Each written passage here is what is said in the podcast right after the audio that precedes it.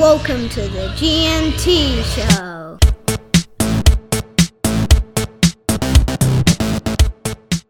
All right, welcome everyone to another fun-filled week that is the G&T show where we cover the happenings and goings on in the world of the NRL. And once again, I'm joined by my host with the most, a man who this week has continued his affiliation and love for technology by having every piece of IT equipment fail on him. G. How are you going? I'm actually now actually just trying to pl- plug myself into the PowerPoint and see if I get reception. I've got a tinfoil hat after reading all the conspiracy theories this week about the vaccine that continue to come through. So, Well, it's fair to say that our listeners don't know that you are actually known as analog man amongst our friends because of your inability to get technology working. And it's not even modern technology, it's things like calculators. no, I gave them away. They were too hard to figure out. So, until I found out people were selling them for 50 bucks a pop. Just for those of you wondering why G has catastrophic IT failure, he has no reception in his house, either internet or mobile network, and he still has a Nokia. Let's let's get on to the happenings and goings on of this week in the NRL. We're going to do the show a little bit differently this week. We're going to we're going to cover the round 24 news, and then we will do the games of the week, but we'll probably go through them a bit more quickly than we have in the past, so under six hours, and then we will um we'll do a quick we'll, we'll do a quick review of um, the season that was, the regular season that was, 192 games I think I watched, and you watched three. So we'll have we'll have deep insight. There's the cat. There's Misty. She's made another appearance. The brains behind the G in the G and T show, Misty. Jeez. And then and I'm, then I'm going to sell her to the Tigers. They need they, they need some um, ferocity. All I can see on my screen is your cat. It, it feels like that. It feels like that video. I'm not a cat. I'm not a cat. She's, That's what it she's actually like. taken over. She's Your cat. enough. I'm doing this pod looking at your cat licking itself. Move on. Go on. Okay, okay, ladies and gentlemen, this is these are the conditions I need to work under each and every week. This is the great thing about that is the Tigers were licking themselves while the Bulldogs were running past them on the weekend. Fantastic to watch. Not the way your cat's licking itself, let me tell you. So then, then, then, then, then oh my god, it's really going for it. I can't look at the screen. then we'll cover, we'll cover the teams that have been eliminated. we'll cover the team and what next for them before our preview of week one of the finals. So, um, what a way to kick off the show. Gee, should we talk about the retirements that happened during the week and the player movements first? Of course, yes. So, so I'll do them all in one go because there is one in particular I do want to talk about. So, in terms of player movements, first, there's been a whole host of players that haven't been re-signed at every single club, but two players that have announced their next moves is Will Hopoate and Curtis Sironen, who are going to St Helens in the Super League. Tariq Sims has been asked to look for a new club. yes, after being the captain, yep. Well, I've got I've got my views on this, and it, you might surprise you. Russell Packer and Josh Morris announced their retirement, and Matt Cecchin, the referee, announced his retirement during the week as well. And of course, the other movement is not a player but a coach. Anthony Seibold is going to go onto Eddie Jones's coaching staff for England in the rugby. An interesting move, that one. I I think he suits rugby. Not a lot of the defensive coaches in rugby union actually come from rugby league. Phil Blake's a good uh, rugby union coach, and a lot of them do the defensive structures that are adopted from rugby league. Anthony Seibold's a very, very technical coach. Rugby union is increasingly more technical nowadays, so I think he'll be actually a really good fit. Sorry to see Will Hopoate go. I mean, look, he had his limitations at times, but as a Bulldogs fan, he always was wholehearted and most of the time gave everything he's got. Whether he, he played well or not, he, you couldn't ever accuse him of not really trying or giving everything you had to try and win the game. Just, just on, just on Will Hopoate, his father Yep, John. posted something online today where he said he was um, gonna shirt front, let's say, Trent Barrett now that his son's left the club. I not an advocate for violence, but I can understand where John Hopoate's coming from. What about Tariq Sims being asked to look for a new club? I don't know if that came out of the blue. I, I thought Well, so what happened was so what happened was he's actually contracted next year. Uh, his agent approached the club for a contract extension. They said he's actually, if he can find another club to go to now, he's free to leave. Um, my thoughts on it, he was great in State of Origin, Tariq Sims, and he actually played really well for Saints for a few games after State of Origin, but largely he actually hasn't been playing that well, and he's on big money. This is where I agree with some of these decisions, right? I don't agree with Josh McGuire, I don't agree with Andrew McCullough, but Tariq Sims is not going to be in Saints' next premiership winning team. So you're building for the future, right? So I actually agree with letting him go. You're talking about building for the future, but I think realistically, you just summed up the dilemma of Tariq Sims. He's built like a god. He's tall. He's athletic. He's strong. But let's be honest, he, he can get himself up for those state of origin games or probably two or three games during the year. But generally, fairly ordinary for Saints. He had that great run of form a couple of years ago where he was dynamic for a longer period of time. But realistically, you're always kind of hoping he reaches his potential all the time, and he, he just he's okay. So I mean, if he's on huge money and he's just okay, you could probably replace him with someone cheaper that's going to give you okay. So I get it from the Dragons' perspective, to be honest. Totally, totally understand. You know, I don't think many people would think we were going to come down on the Dragons side with that one, but I, but I actually agree with what they're doing. Um, I don't necessarily agree with the whole roster thing, and we'll cover that off when we go through the teams that are. Um, eliminated and what that means for them. Russell Packer's also retired. I mean, famously, he's got one of the worst contracts in the league. He hasn't been arrested like Lachlan Lewis for thieving money from West Tigers for the last three years. Yes. Look, Russell Packer is someone, in my opinion, in all seriousness, he was much maligned for his last two years in the contract Ivan Cleary put him on at Tigers. But he's, he also strikes me as someone, he, he probably got the most out of his talent. I mean, when you first saw him, you thought, oh, this guy could play okay, but I never thought he'd be around for 10 or 12 years. And, you know, I mean, he did go to jail, unfortunately, during that time period as well. But he, he really sort of got everything he could out of himself. And I think the last two years just haven't worked out with the Tigers, with the personnel moves, different coaches, just personality clash by the sounds of it with um, Michael Maguire. So um, his luck kind of ran, Ran out, out, towards yeah. the end of his career. Yeah, and he probably still had something to add, but a little bit of out of sight, out of mind, you know. So he's kind of been languishing in the well, not even the reserves because they haven't been playing, but for the Tigers, and you know, I mean, he got he got a lot out of his career. And what about Josh Morris? He's one of your boys. I'll let you eulogise over him. I mean, really, he's, he he was a Dragon junior, and unbelievably, the Dragons didn't want him, and that's the only reason the Bulldogs were able to sign him 2009. Just unbelievable that season. He and he wasn't used correctly for a lot of the time when he was at the Dogs, but when he was used correctly, very awkward players, both the Morris boys, like in terms of the way they run and the way they hold the ball and stuff like that, but tall. Athletic, very fast, and incredibly wholehearted. They give everything they've got every game, and to be honest, it was a pleasure seeing him when he was given room to move and he put his body on the line every week and tried hard in every single game he played. So a fantastic career, very long career too. And um, you know, mid thirties, they're still impactful, both him and his brother. So it's sad to see them both go, but in a way, fitting that the twins retired in the same year as well with the same team, the Roosters. No premiership for Josh. No, I think 2002 was 12 was the big, the big year, and um, unfortunately, the really the Dogs probably played one of their worst games in the season in the grand final. So A game we're all grateful for. yeah, no, I'm not, but yes, um, but fantastic career, amazing career, Amazing career. for him and his brother. So And so Josh Morris, good luck. Um, he's still got a few. He might have a couple more games to play with the finals up. Um, and Matt Cecchin announced his retirement. Now the refereeing ranks in rugby league are incredibly political. Incredibly political. This is a bloke that only got three grand finals and, and, and four origins or something like that. It's something like that. Matt Cecchin, in my opinion, was the best referee since Bill Harrigan. And he just didn't, he never got the games he should have because of the political nature, because his brother wasn't running the referees or he wasn't in with the right crowd. I'm sorry to see him go. I think he's quite a humble guy and he, he had a good feel for the game. So I thought he was one of the better ones, and, and I, he got a guard of honour this week at the end of the game, so which was a nice touch.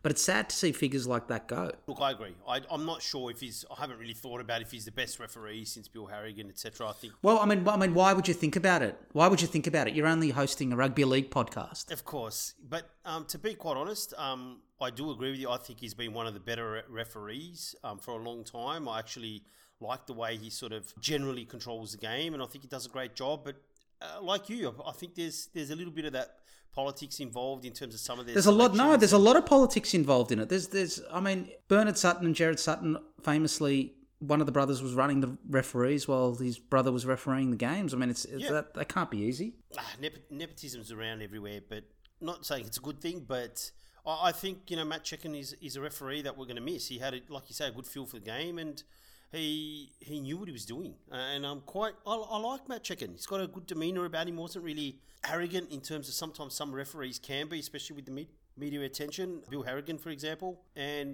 it's sad to see him, you know, leave rugby league. Hopefully, he still finds a role and he still wants to play a role in the um with, with league somewhere. Hopefully, I'm sure one of the clubs will snap him up. One of the clever clubs will snap him up. Or Queensland State of Origin, he'll get booted out just before it starts. Let's just call him um, Nick Politis. We'll, we'll snap him up. course. Well, they're, they're, they're, they're progressive. I mean, we give them a lot of grief, but they're actually, there's a reason why they're on top, and it's because they do things like that. They famously got Robert Finch, who was a player for them, back after he was referee's boss. They do a lot of things like that. So, all right, well, they're the retirements. There was also massive, uh, not, not quite as big as last week, but there was a lot of news this week as well. Erin Molan's defamation case against the Daily Mail continued, and there was, let's just say, um, articles on both sides. yes. Yeah, so.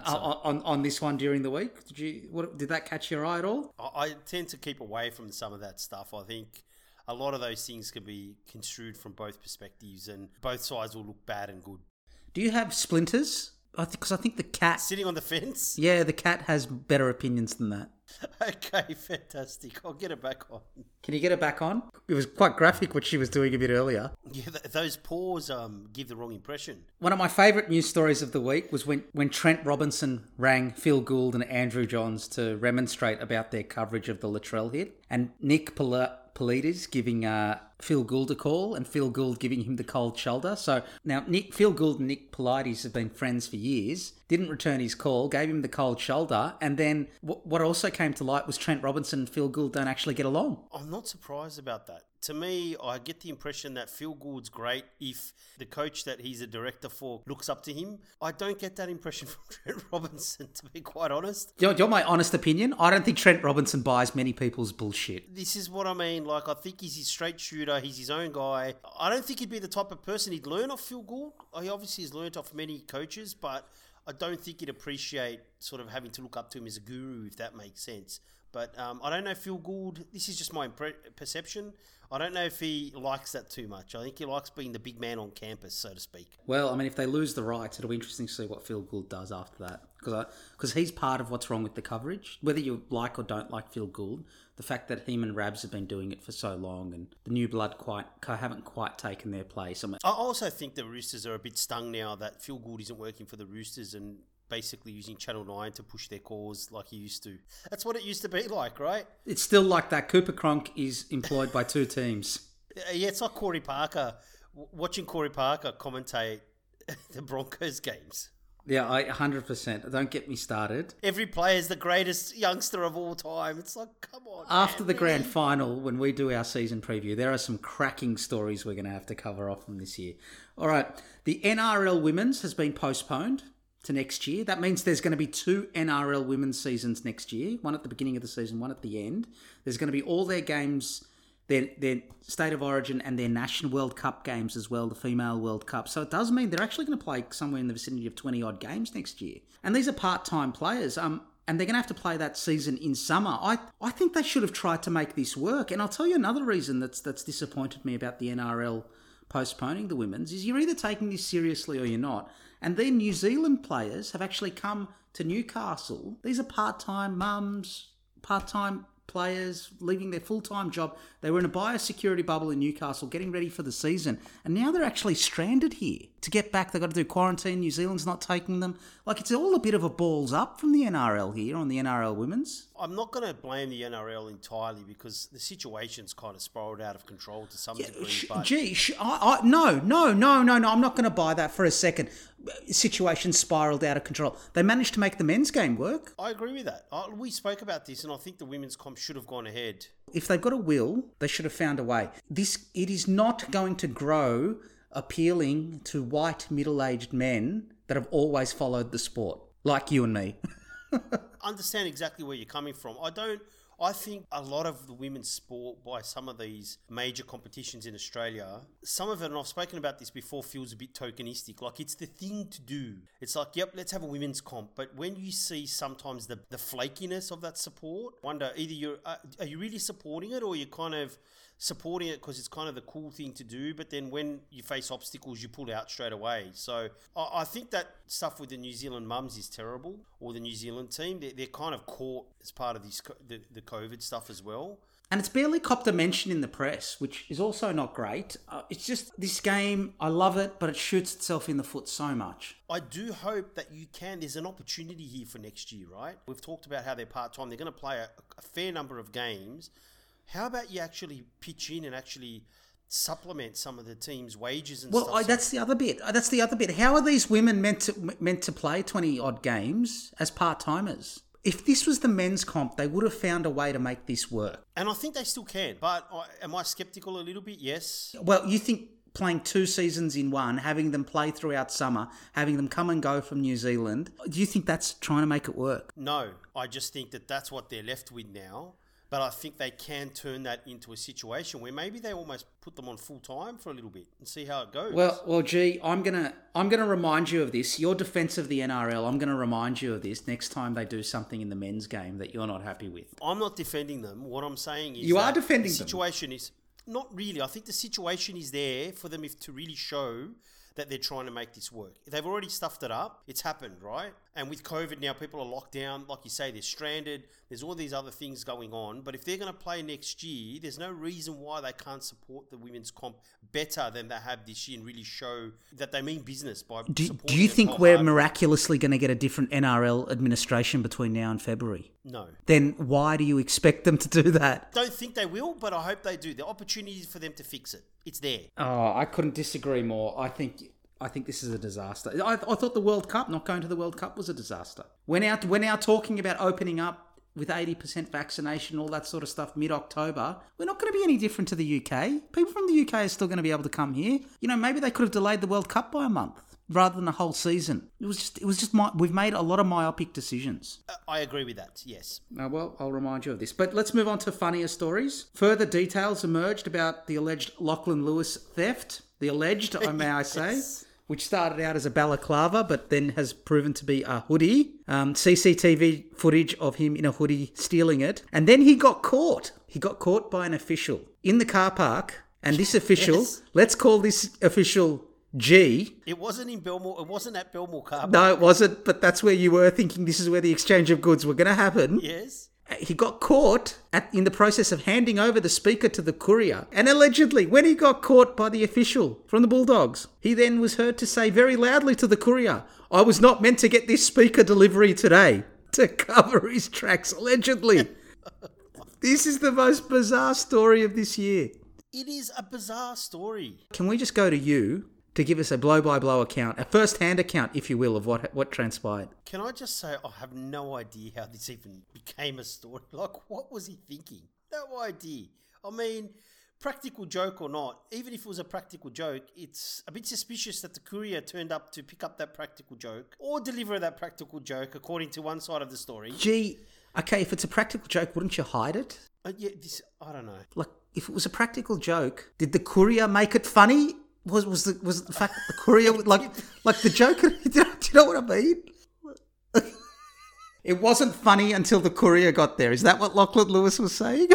Yeah, he was sending it via Aramex to the Cronulla Sharks. That's a story I would have come up with. Just a weird, bizarre story. Like, I mean, what makes you think that way? I suppose misplacing the speaker that the team's using for music, no, no one would notice it anyway. I mean, it's just it's unbelievable. I don't know. don't this know. story gets weirder by the week. it is weirder. And look, if it is what happened, and like you say, it's a bit, it's alleged.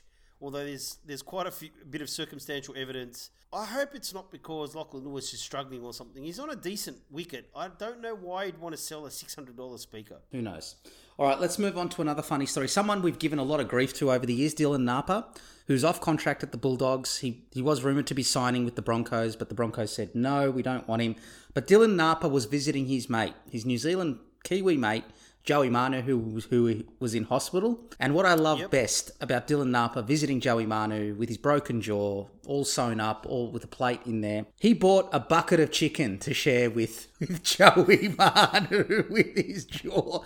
Now that is good dark humour. And then he proceeded to eat it, eat it in front of Joey Manu. Yeah, I have to say that 100% would have been dark humour. So, you know what, Dylan Napa? You can't tackle and you only turn up and play for a couple of games a year, but you know what? That's brilliant humour. That's clever. That is clever. It is That clever a- too. And it's a story you'd always remember as a bit of a laugh, you know what I mean? So, I, you know what, we should sign him up just for that. That's the same way we should keep Lachlan Lewis because because wins don't matter at the Bulldogs.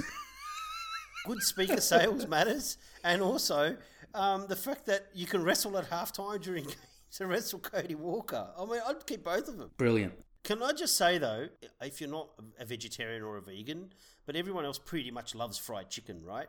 But it kind of explains Dylan Napa's fitness issues. If you ate the whole bucket, I don't think he's looked fat. Do you, think he's looked fat? I don't think he's looked fat. I just think no, he's, he's been fairly trim. He's just his sta- Oh, look. Who knows? His stamina's not quite there. Yeah, yeah. I mean, I just think, but he's getting older. Remember, like it's been a while since he's played. You, everyone who goes through that a little bit, even an aging process, by the time you're 29, 21, you got boundless energy and stamina. 29, you've got to really train and actually keep your stamina at a higher level. And mate, if the Roosters don't want to re-sign you, that is a sign to the other clubs that they've gotten every drop out of you. Uh, yeah, I would be very hesitant about buying any rooster that's actually been one of their first grade mainstays. They've got so many youngsters and talent spotting that you kind of would like to poach some of them. A Connor Watson, for example, but would I pinch a Dylan Napa or someone like that? I would be very wary with, with the Roosters because they, Look at Kyle Flanagan and Dylan Napa. yeah, they run their club very well, and s- sometimes there's a reason why they're letting them go. You'd have to really do your homework. My favourite story of the week, G,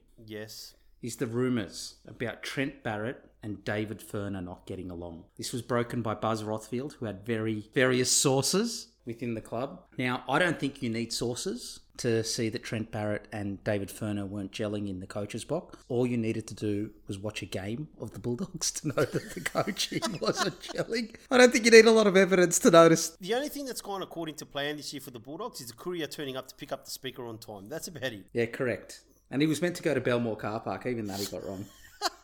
Brilliant. And given the Adam O'Brien stuff, oh, Adam O'Brien, Adam Elliott stuff, and all the other stuff that's gone on at that club this year, the speakers with Lachlan Lewis, Dylan Napa and his bucket of chicken, you might have some cultural issues there, G. This might be bigger than just the playing roster. And we'll talk a little bit about what it means for them if they don't, when we cover off what it means for the teams that have been eliminated. So let's leave that for then. But but there could there, there could be some cultural issues there. I think there's something's not right with the culture either All, but and I have my my things are you can clearly see that I mean all coaches have their favourites, but Trent Barrett clearly has favourites. Like it's very clear, regardless of performance, there's players that play every week, and if another player has a bad game, they're out the door or shifted positions or does not build harmony at all. Because once people feel like there's this unfairness, How many stories have ever been leaked over the years that an assistant coach and a coach don't get along? There was Don Furner and Wayne Bennett in the 80s, and I cannot remember another one, really. It's actually not many, so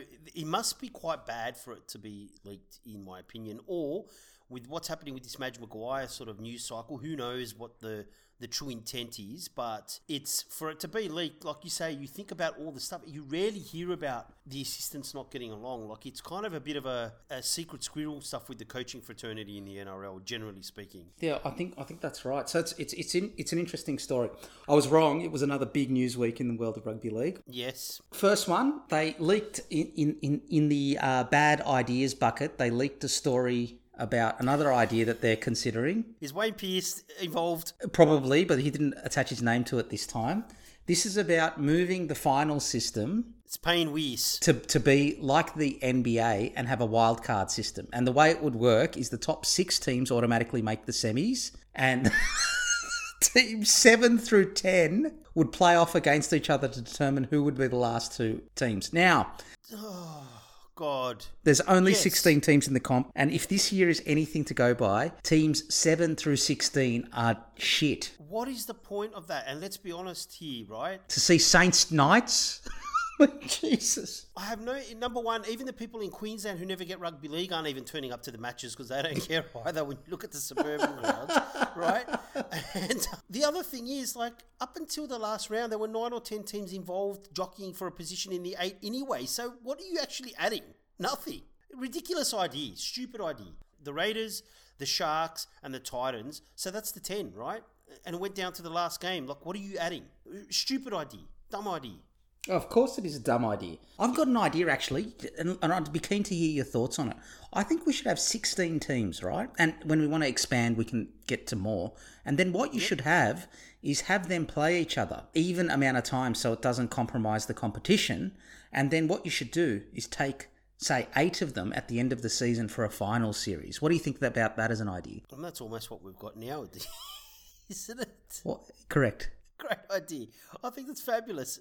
They play each other twice. They play each yeah, other correct. They, I think we should do something like that, or because I, I was going through the draw. Penrith, ironically, has had one of the tougher draws. They've had, they've played 13 games or something against the top eight teams, uh, and Manly have only played seven or eight. And the fact that you don't play each other twice does affect the integrity of the regular season, in my opinion. It does because the way they structure the league comp is hard. They don't play each other twice, but then if you play a Melbourne or one of the top teams during an Origin series, and that's the only time you play them, sometimes you're if you're half decent, you luck out and you get you know you get a free two points almost. It isn't even. It's it's It wasn't a free two points for the Tigers on the weekend, was it, G? well. Luckily, I finally tipped the Bulldogs. I thought you know why not last game of the season, and it worked. Well, and you, you you went on a tear through the tipping comp too over the I last did. three weeks. I yeah, you, you're Yeah. yeah fourth last now. I'm higher than that. No, no. Actually, do you want me to show you where you, are No, fourth I don't. I haven't looked. You are fourth last. You are fourth last. Move on. Move on. I haven't looked. There's no point. Go. All right.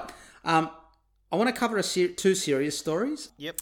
The first one, and I want to come to the West Tigers one last. The first one is um, there was a concussion study released by the Uni of New South Wales during the week and the Imperial College of London that showed that players, even those that haven't been concussed, lost cognitive ability over the course of the season. So repeated head knocks that weren't concussions but just repeated head knocks. Yep. This was done in both rugby and rugby league. Now, just to show you how seriously this is being taken, rugby's now talking about restricting contact in training like the NFL. When I look at the way rugby is treating head knocks and the research and how seriously they are taking it and how they've enforced it in their rules, I am concerned that as a sport we're not taking it seriously enough, rugby league. think that there's enough evidence now that contact in training during the week should be limited. I think they are taking it very seriously. I just think they're not treating it as the priority it needs to be treated as. I think they're listening to Phil Gould because Phil Gould's in the media and they don't want to get criticism. There's always an element of that with the NRL. Look at the look at the Magic Round crackdown. The, t- the players would have Yeah. eventually adjusted. They would have eventually adjusted, right? It, it was the fact that they did it mid bloody season that was the problem, not the fact that they did it. Yeah, but they're very sensitive to, and News Limited, let's be honest, they hammer the NRL. So you've actually got to be quite strong to stand your ground because they're relentless, right? But the issue for me is I do think they are taking it seriously, but it's one of the 30 things they're taking seriously. I don't think they're devoting the attention and the pro- to it that it actually requires. Gee, that's a real treating it as a problem. Look at priority. it's not, these aren't two bit organisations. These are researched and, and, and academic papers Yeah. by the Union of New South Wales and the Imperial College of London. This is not. This is in your sport and in rugby. And rugby is getting together, re-looking at the rules. They've got these clear guidelines around concussion. So the other thing that they said was six days is not enough. The six-day protocol. If you've been concussed, you should be you shouldn't be allowed to play for 14 days. There's all this stuff that was in the research that we are not we are nowhere on. If you read the NFL stuff from way back, and all of But you don't have to read that. They have done research specifically into the sport. Correct, right? But what I mean is that those repeated head knocks, regardless of whether you get concussed, actually is what causes some of the damage. It's not just the concussion. It's the the shaking of the brain when you get hit. The NRL players they kill each they kill each other on the field. What, what are they going to do when another case like McManus comes up and they go, well, you had this research? typical NRL, then they'll treat it seriously with the priority that it deserves, right? So, like I said, I think they are taking it seriously, the crackdown, but it's one of the things they take seriously. But this is actually a key priority for the sport. They need to really, you know, really get stuck into this and sort something out. And I think that something needs to be done about it because at the end of the day, it's partly about the future of the sport, but really it's about the health of the players that go out there and entertain people. And you know what I mean? Get, them together in the off season. You have a list of the five biggest priorities that are going on in the sport. One is going to be the concussion issue. Absolutely, the head. yeah, hundred percent it is. Yes. you, you put all the facts on the table and you go, this is the way we're going to deal with it, and get them to buy in really early on in the off season so that they can train the players. The issue Agreed, wasn't right. the clampdown wasn't the issue. The the No, issue was the Emperor came out in his toga middle of the season in their showpiece weekend and started poli- oh, magically policing the rules from mid-season. Yeah, and then disappeared again, right? Once Correct. there was a clamour for it to Correct. disappear, and that's It was I'm like the penalty about. count. But- Remember the penalty count a few years ago when they did the Yes. crackdown Yes, on the the wrestle? game change, Yeah. which was great, and then all of a sudden, all everyone could talk about was, oh, there's too many penalties. They were just looking at the number, but they weren't talking about how the game had changed and it evened up the competition and allowed it gave players space. But they weren't even talking about that or discussing it. So this is the same thing. I think they are serious about it, but they always move on to the next thing until it gets ultra serious and they have lawsuits, and then they'll probably address it with the, I suppose, the priority it deserves. But I hope, like you say, they go in the off season, they sit there, they meet with the players, and go, "Hey, this is an issue from a health perspective. How are we going to sort this out?" You think they'll do this at the same time that they're going to be paying the women a full-time salary next no, year? No, I don't. Hey, you're asking me about what I think they should be doing and what I hope they should be doing to what I actually think they will do, and they aren't the same thing. But if you but if you don't think they're going to do it, then I, I don't know the point you're making. you kind of hope they do it, right? I Okay. guess as a fan of the sport and the players, you sort of hope they they sort it out together and sit down and construct the game that suits the health, but also allows the game to still sort of keep uh, a- lot of its um its characteristics. Actually, for, for our listeners, I know this is an NRL show, but if you get a chance, watch the Catalans game. They had their magic round on the weekend. They played St Helens, top of the table clash. Catalans came back with like four minutes to go. Uh, they were 18 points down and managed to get it in golden point. James Maloney kicked the field goal for them. I was Unbelievable going to say, end is to this the James game. Maloney's team? He did, he did, yeah. I'm glad you worked out who he plays for. So if you do yourself a favour, watch that game. Look, and the last story before we move on to the games on Yep. the last round of games was the absolute hatchet job done by the Sydney Morning Herald on Madge Maguire. Um, Right. Tales from Tiger Town, indeed. That was just a, a, thinly veiled attempt at character assassination of Madge Maguire. And then all of a sudden today, they've come out Madge Maguire's jobs. I, I think Madge is a dead man walking. He's gone. He's gone.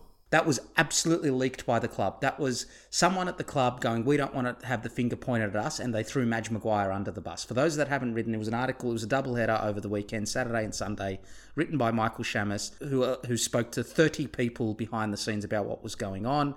They spoke about recruitment, about the Ivan Cleary, but a big chunk of it was dedicated to rumour and innuendo about Madge Maguire and what a poor job he's done with the players. I actually feel sorry for him that is indicative to me of a bigger problem. The review has to start at head office and the board. It's not a coincidence that the top teams are the best run teams. You're not going to get any argument with me. I mean that, and you've known for me for two years. I think Madge Maguire is a problem as a coach, but what they did to him in the last three or four weeks, it's it's disgraceful. Like you read that article, and at first I was kind of wow, this is interesting. And you start to read through it, and they're like, well, Mick Potter coached between 2010 and 2012, and he realized that there was you know, competing factions. Okay, then it moves on. There's no context to anything there. And then as soon as it started talking about the Madge Maguire stuff, it started to go into intricate detail about which players he's decided he didn't want, which players he, he actually wanted to renew, why he thought we needed to let go one player. Then all of a sudden he's changed his mind. Then all of a sudden he's arguing with the dressing room. There's parts of this, like it was actually just a leaking of all the issues that they see with the coach. But without context, without context, the fact that uh, Michael Chee Kam was named, that originally he wanted to get rid of him and now he wants to keep him. But you and I gave you a scenario where you go, okay, I need a centre. Michael Chee Kam's at the club. He hasn't been doing well, hasn't been training well. I say, look, guys, perhaps we can get a better outcome. He's off contract. We could use that money elsewhere. You look at the market. Michael Chee Kam starts to play well in his last three or four games, and you go, okay, I can't actually get a better better replacement for that money. So you, you, that's that is a conversation every club would be happy, you know, and and there'll be disagreement. Of course, there'll be disagreements around players within clubs. What I object to most, it wasn't portrayed as normal conversations that go on at the club. They were portrayed as things that were centered around Madge Maguire that wouldn't happen at any other club, and that is what I objected to. Absolutely. The way it was written was he's the one that was causing this confusion with the players and he was the one and then all of a sudden it also alluded to I mean I've spoken about this he's got his players there well come on Madge where's the kind of improvement but the way they wrote that was almost like hey, we've given him the players that he's asked for, and look at the results. They're still really bad.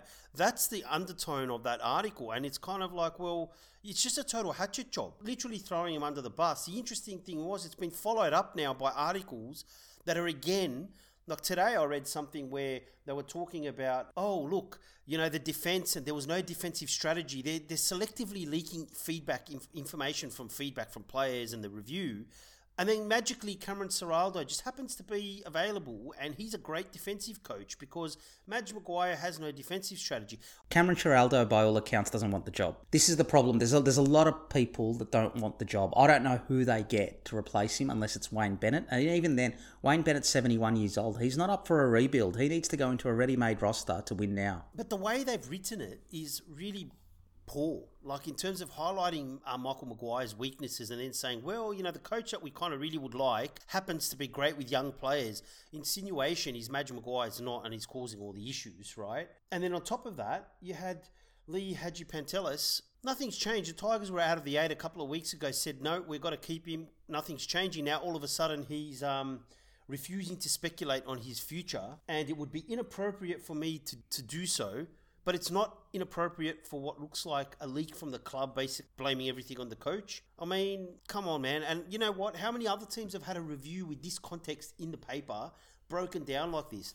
The Tigers are the only club that I've seen. I, I feel for the fans. I go for the Bulldogs. Do you? I oh, no, you don't. No, you don't. Well, actually, I'm switching to Manly, but they've um, been so bad for three or four years. I don't see a breakdown like this in the press about it. No, correct, correct. I, you know I'm what I mean? you. Like, I hear why you. the Tigers? Like, absolute bull. It's the same with the Matt Duffy thing. Kind of ticked me off, to be honest. And yeah, not good. No, it wasn't great at all. I mean, poor Tigers fans. Well, that brings us to the last round of the regular season. As I mentioned earlier, I've watched 192 games this year. G has watched one, and that was against the Tigers this round. So I'm expecting deep analysis. Yes, yeah. correct. I've got views on that game too. So let's go through these games Yeah. quicker than we normally do. So let's try and keep it under Yes. three hours. Well, we're down from six. We're on a roll. Yep. Yeah, correct, Thursday correct. night game. Yep. Raiders versus the Roosters. The Roosters got up 40 to 16. The Raiders had a lot to play for, right? A lot to play for. They win, they basically yeah. make the, the finals. And unfortunately, it was a typical Raiders game this year. They started well in the first half, and Elliott Whitehead gave them the lead, but the Roosters hit back through Ikuvalu.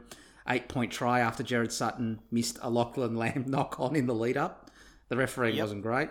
Um, and I thought it was a bit rough for the for the um, eight point try. Although I will say the rules. Do, I do think Chance Nickel Clockstad hit him high. I guess by the letter of the law, it is an eight point try, but I- but I thought it was a bit rough, particularly given I know Mike Acevo didn't get taken out high by Jordan Rapana a few weeks ago, but it was the same thing. A shoulder charge is a shoulder charge You see those type of tackles every week. All the time. Why so was it an eight point try? Yeah. uh, justice was done though. I think Adam Keighran missed the conversion, and then he got the one from in front to make it six all. Josh Pop, Josh Papalii and Angus Crichton swapped tries before Valam, Valemei dropped a bomb. Uh, he had a terrible night with his handling, and Keighran got the first of his three tries. Jeez, if I was the Bulldogs, I could use with a use a centre like uh, Keighran. Um, Well, he only- wouldn't have developed as he has at the Roosters. So fair play to the Roosters. Good pickup, and um, he's gotten better. And and Valemei dropped the ball five times. He had a rough night, really rough Yes, night. Five handling errors. Um, in the second halves, the Roosters absolutely dominated the Raiders' right edge of Ra- Rapana, Timoko, and Frawley, with almost all the tries coming down that side. Um, and Adam Adam Hutchinson and Keighran actually dominated the, the game. They were fantastic down that edge. That was the edge they attacked through, and they were fantastic. Um, Josh Hodgson missed nine tackles through the middle. Could be Josh Hodgson's last game. I still think the Broncos are sniffing around Josh Hodgson because they do need a hooker. I think he will move in the off season, although they haven't really spoken about it. I just get that he, things aren't right, and he's sided with some of the players. Yes, he's defended all the players that have left. Um, Yes, that's right. between the 18th minute and the 79th minute, the Roosters scored six unanswered tries. Um, the Raiders missed 47 tackles and made 15 errors. We'll talk a little bit about where to for the Raiders when we do the teams that are eliminated. Did you have anything you wanted to add to that game? Raiders got off to a good start. I thought the eight point try was very harsh, but I also think when the Raiders hit back and it was 12 6, I thought Tupou's steal or lunge that he, he, he sort of lunged at Bailey Simonsson and sort of stripped the ball from him, I thought was a massive play because he was about to score in the corner and the Raiders could have been up 18 6. And instead, the momentum changed and then they just ran away with it. And I thought they put Keighran into positions to use his footwork and speed, and he's really developed. I mean, he played a couple of games for the Warriors. I think it might have been last year, year before, last. Last year. No, it was last year. And last they, year? Yeah, they played him at five eight. remember? Yep, they played him at five eight. You know, he did a, a half decent job. But then they sort of parked him as well. But the Roosters have really brought him on, and he's he's improving, and he adds another playmaker for them on the edge, and it gives them a little bit of variety in the centres. Um, and that's about it. I thought the Roosters just had too much desire, and then eventually the Raiders hung on, hung on, and when they realised they sort of couldn't come back, they just Yeah, they you know, it's the the capitulated. yeah. they capitulate, right? But having said that, the try they scored right at the end to Harley Smith Shields went to through 12, 13 players. It was a brilliant try, and you wonder why, when you've got nothing to lose in that type of game and you're behind, you're going home for the rest of the year or staying in Queensland and going to the beach. But throw the ball around like they did right at the end, like the game was over. Good win by the Roosters. They're undermanned, but they still keep on turning up and Yeah, a they're, the, culture's amazing there. They're, they're the exact opposite of the Bulldogs. All right, let's move on to Friday night. the Sharks versus the Storm. The Sto- Again, another big game for the Sharks. Um, the Storm got up 28 16. Sharks had all to play for, and they played well in the first half. Um, although it was 12 all at half time. So they, they would have been a little bit disappointed with the score being 12 all. I thought they were the better team at the first half. A 10 minute burst after half time, though. And this is how the Storm have been playing the last few weeks. They haven't been doing it for 80 minutes. They've been just doing it 50, putting their foot on the accelerator 15 minutes, blowing the team off the park, and then going back to playing average footy or getting back into the grind. The 10 minute burst after half time saw the Storm put on two tries. And from that point, the Storm weren't headed. Ryan Papenhuyzen was back to his best in this game lurking around through the middle. They straightened up the attack. The Storm, they attacked through the middle of the field, which helped Ryan Papenhuyzen. 229 metres, two line breaks, 13 tackle busts, and a hat trick of tries. Brilliant night for him. Back to his best. Cam Munster's knee injury is a bit of a worry. Yeah. Josh Josh Yes. Addo-Carr's hamstring, Justin Olam and Nelson Asofa Solomona are all on report. Melbourne did wrap up the minor premiership, but have really come back to the field. I think in the last few weeks they're not streets ahead like they were six weeks ago. The other thing that's quietly will be worrying Craig Bellamy is Jahrome Hughes's attacking kicks have been a bit hit and miss the last few weeks. Uh, his bombs have and his high kicks haven't had the depth they've needed. He's kicked it out a little bit uh, over the dead ball line. Just, just his his kicking game in particular, not his running games, has been a little bit off. the Sharks really gave it a red hot go. I thought they played really well. They were playing for their, you know, their semi final life. And I thought Melbourne were okay.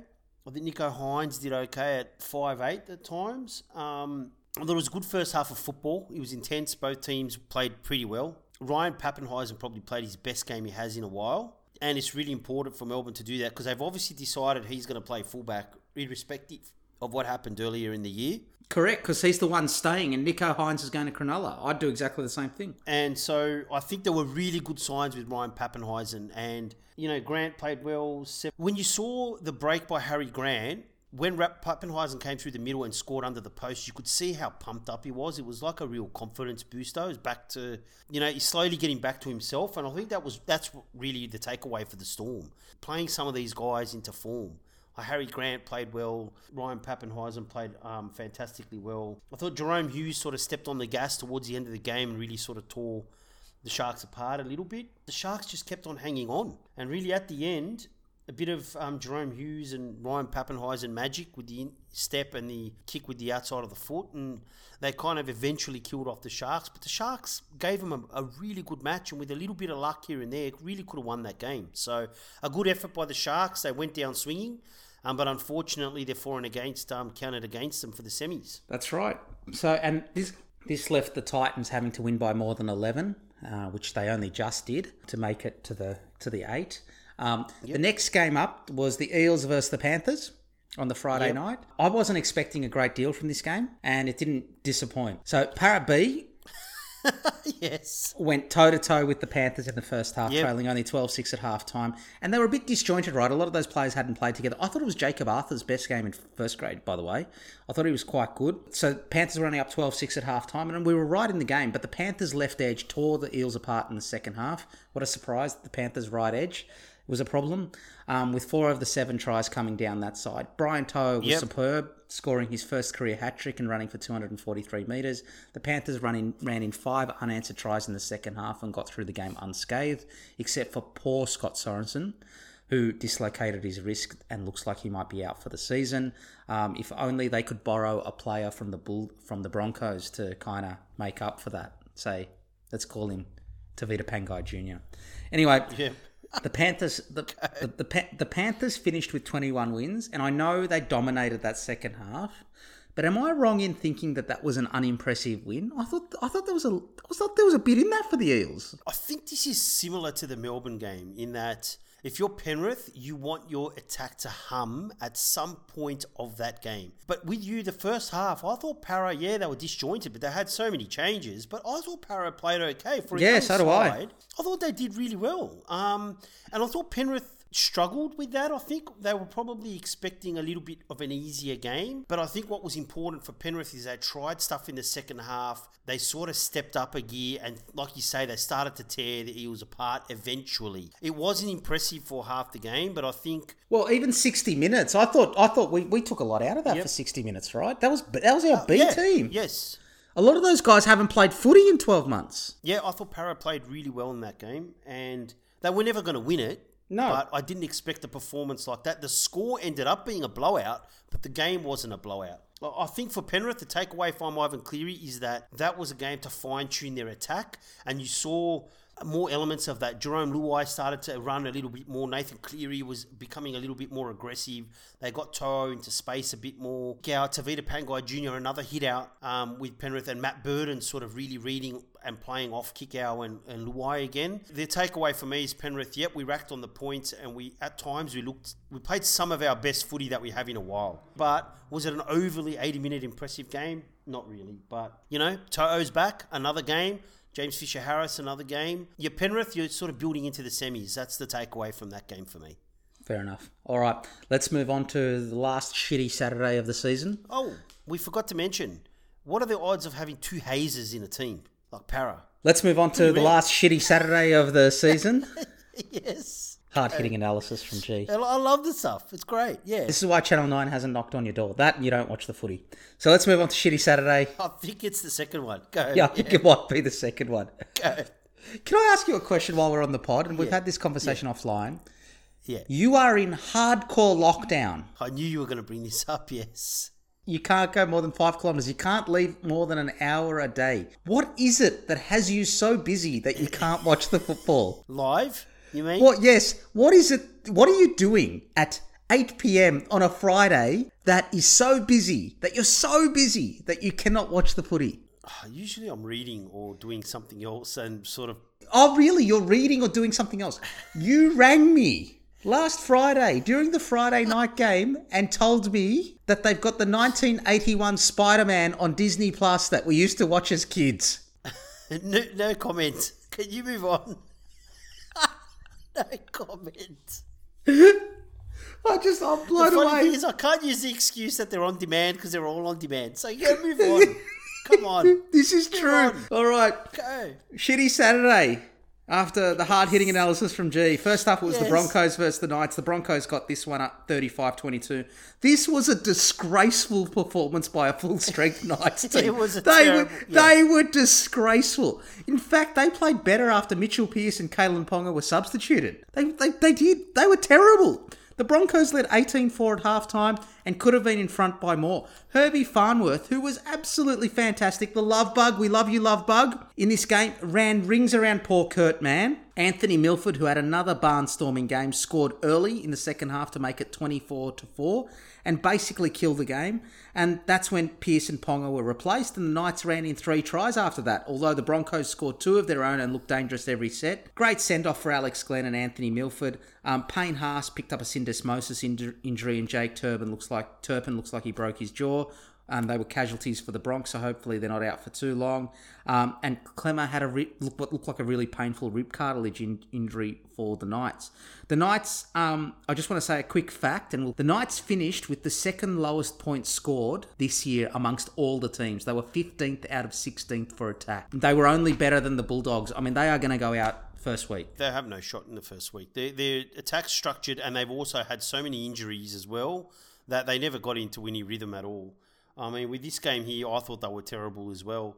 And you kind of wonder if Mitch Pearce, he's being shopped around. He's still got years under his contract. There's always rumblings about Ponga not being happy. You kind of wonder if they haven't quite bought into Adam O'Brien now. And the fact that they played better when they went off, either because of the reflection of the score and had, you know, who cares, or maybe they weren't, their head wasn't quite in the game. And once they went off, you know, the, the sort of team energy levels changed. But for this game, I just thought, you know, good on the Broncos, another enthusiastic performance. They're really finishing the season strongly. I know they've got nothing to play for, but realistically, that's been that way the whole season. And they've really taken a, a, step up. They're playing a lot of the youngsters are really putting in and having a sad to see retirement of Alex Glenn. He's been playing for a long time, been a fantastic player for a very long time as well. But Milford, you know, a little bit of weight loss.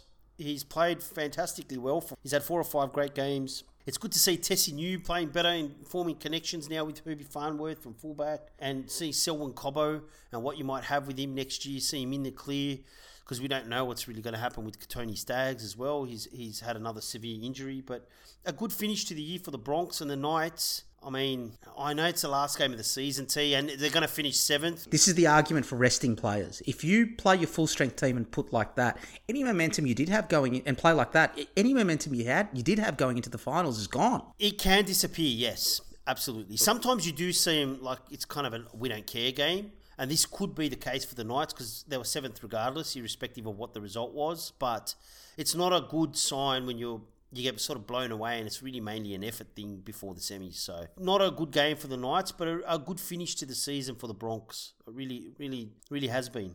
All right, the second game on Shitty Saturday was the Cowboys versus Manly. Manly did this one 46 to 18.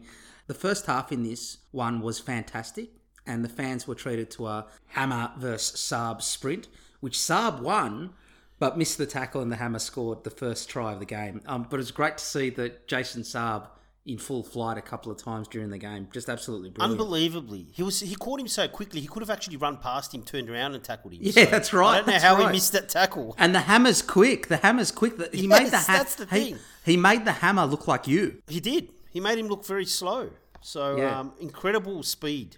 And then 10 minutes later, Jason Saab took an AFL mark off a DCE kick to level the scores, and that's that's the way it stayed until two minutes to go in the first half. Six all, great half of footy, and then Kieran Foran and Tommy Turbo combined twice down the left edge to tear the Cowboys' right edge apart, and in the blink of an eye, six all became 18-6 at halftime. In the process, Reuben Garrick broke Hazem El Masri's single-season point scoring record.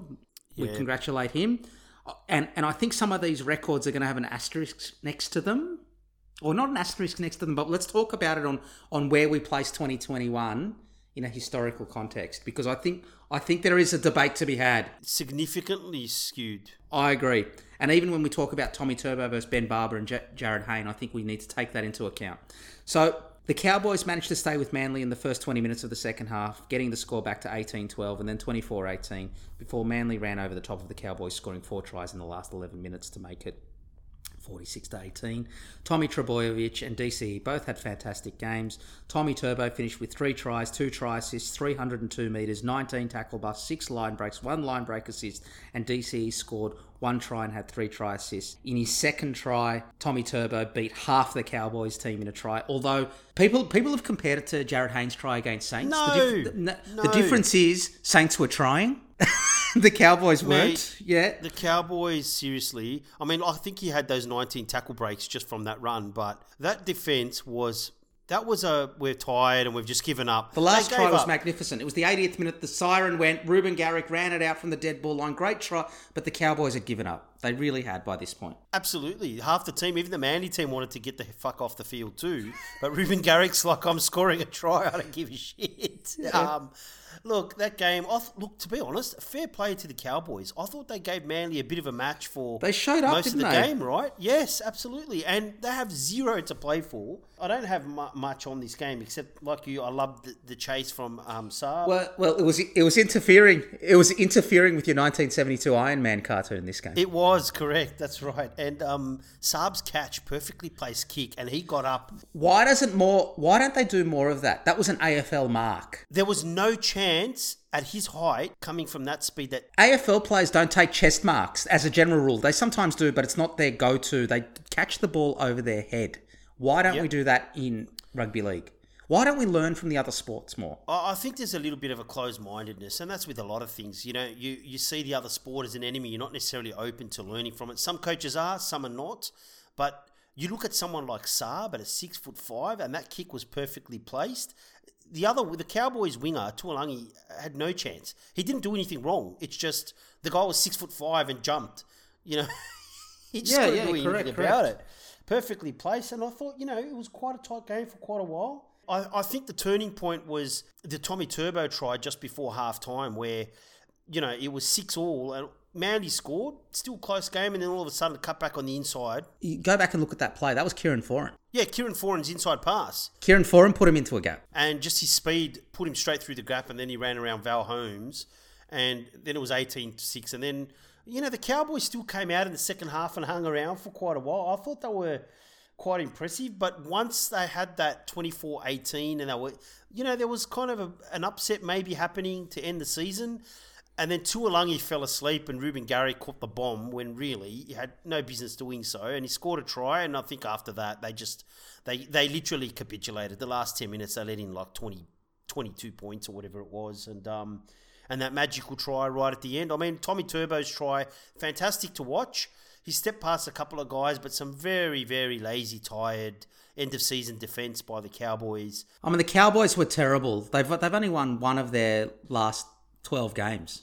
Yeah, but to turn up and put an effort in for most of the game. I know, but it, but you're one for eleven in your last twelve. know. There's there's some problems there. And love Reuben Garrick. He's he's just become an aggressive attacking winger. I, I know I know we're gonna go through our team of the year later, but I think Reuben Garrick will have a spot on one of the wings in my team. I well, surprisingly, I I didn't think you would, but I think Reuben Garrick for me has been the standout. I can already pick your wingers: Josh Addo-Carr and Jason Saab. No, it's actually Josh. Well, I can tell you now. It's Or Josh AJ. Addo-Carr and and Reuben Garrick. Oh, you did pick Reuben Garrick as well. Yeah, I just think I can't. His performances have been at a level that's been fantastic every week. I didn't have Josh Addo-Carr because I think there's been a standout winger in the comp. Okay, but that's all right. But there's been a few. It was one of the harder positions to pick. Yes, because there were so six, many. seven, eight. Yeah, there were so many people that you could have put in put in there. There were other uh, there were other positions that were harder Yes. to fill because there weren't any options. Um, AKA, I won't say anything. AKA prop. Yes, they were hard. So but great last try by Gary. But seriously, that pass to DCE was like about five meters forward. Like correct. DCE correct. was in front of him. it's Correct, like correct, what happened to calling forward passes? Nah, we've given up. We've given oh, up. Oh, we've, we have given up. There've been some really bad ones recently. There has been, there has been, and some. ones. I hope they, I hope they remember the forward pass rule for this week because someone's going to do Oh. a Tom Brady style pass and it's going to be given a try. I saw it and I thought, hang on a sec, DC was ahead of him anyway. Like he couldn't have thrown it backwards even if he tried. Anyway, but you know, a, decent finish for the Cowboys, but Manly too much firepower. That's pretty much sums it up. All right, the last game, the last game on Shitty Saturday was the Baby Bunnies against the Dragons. The, the, the Baby Bunnies got up twenty to sixteen.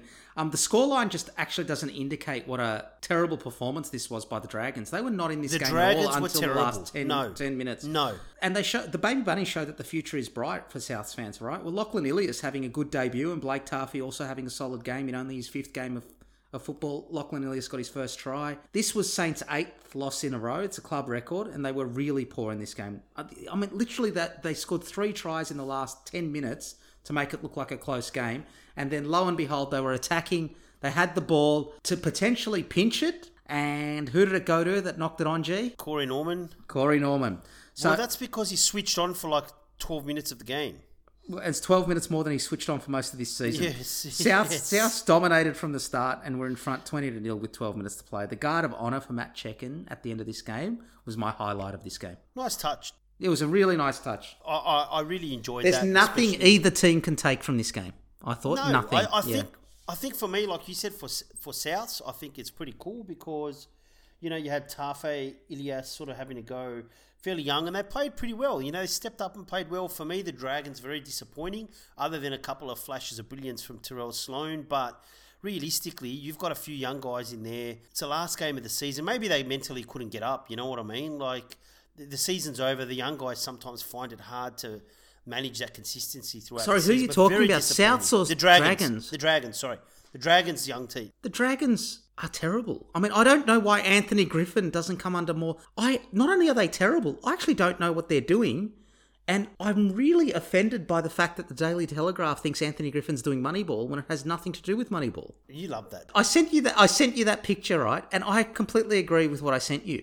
It would be good if one of the journalists read the book. If they didn't read the book, Could they have at least watched the movie? Are you surprised that when the really in-depth analysis comes from the clubs leaking stories to the press trying to sack their players or coaches? No, no. when you usually never get anything like that at all. But to be honest, really bad game from the Dragons. Terrible end to the season, and the youngsters couldn't really add the sparkle in this game. Super Saturdays this year has been ab- poor Foxtel. They've had the worst games on Saturdays this year.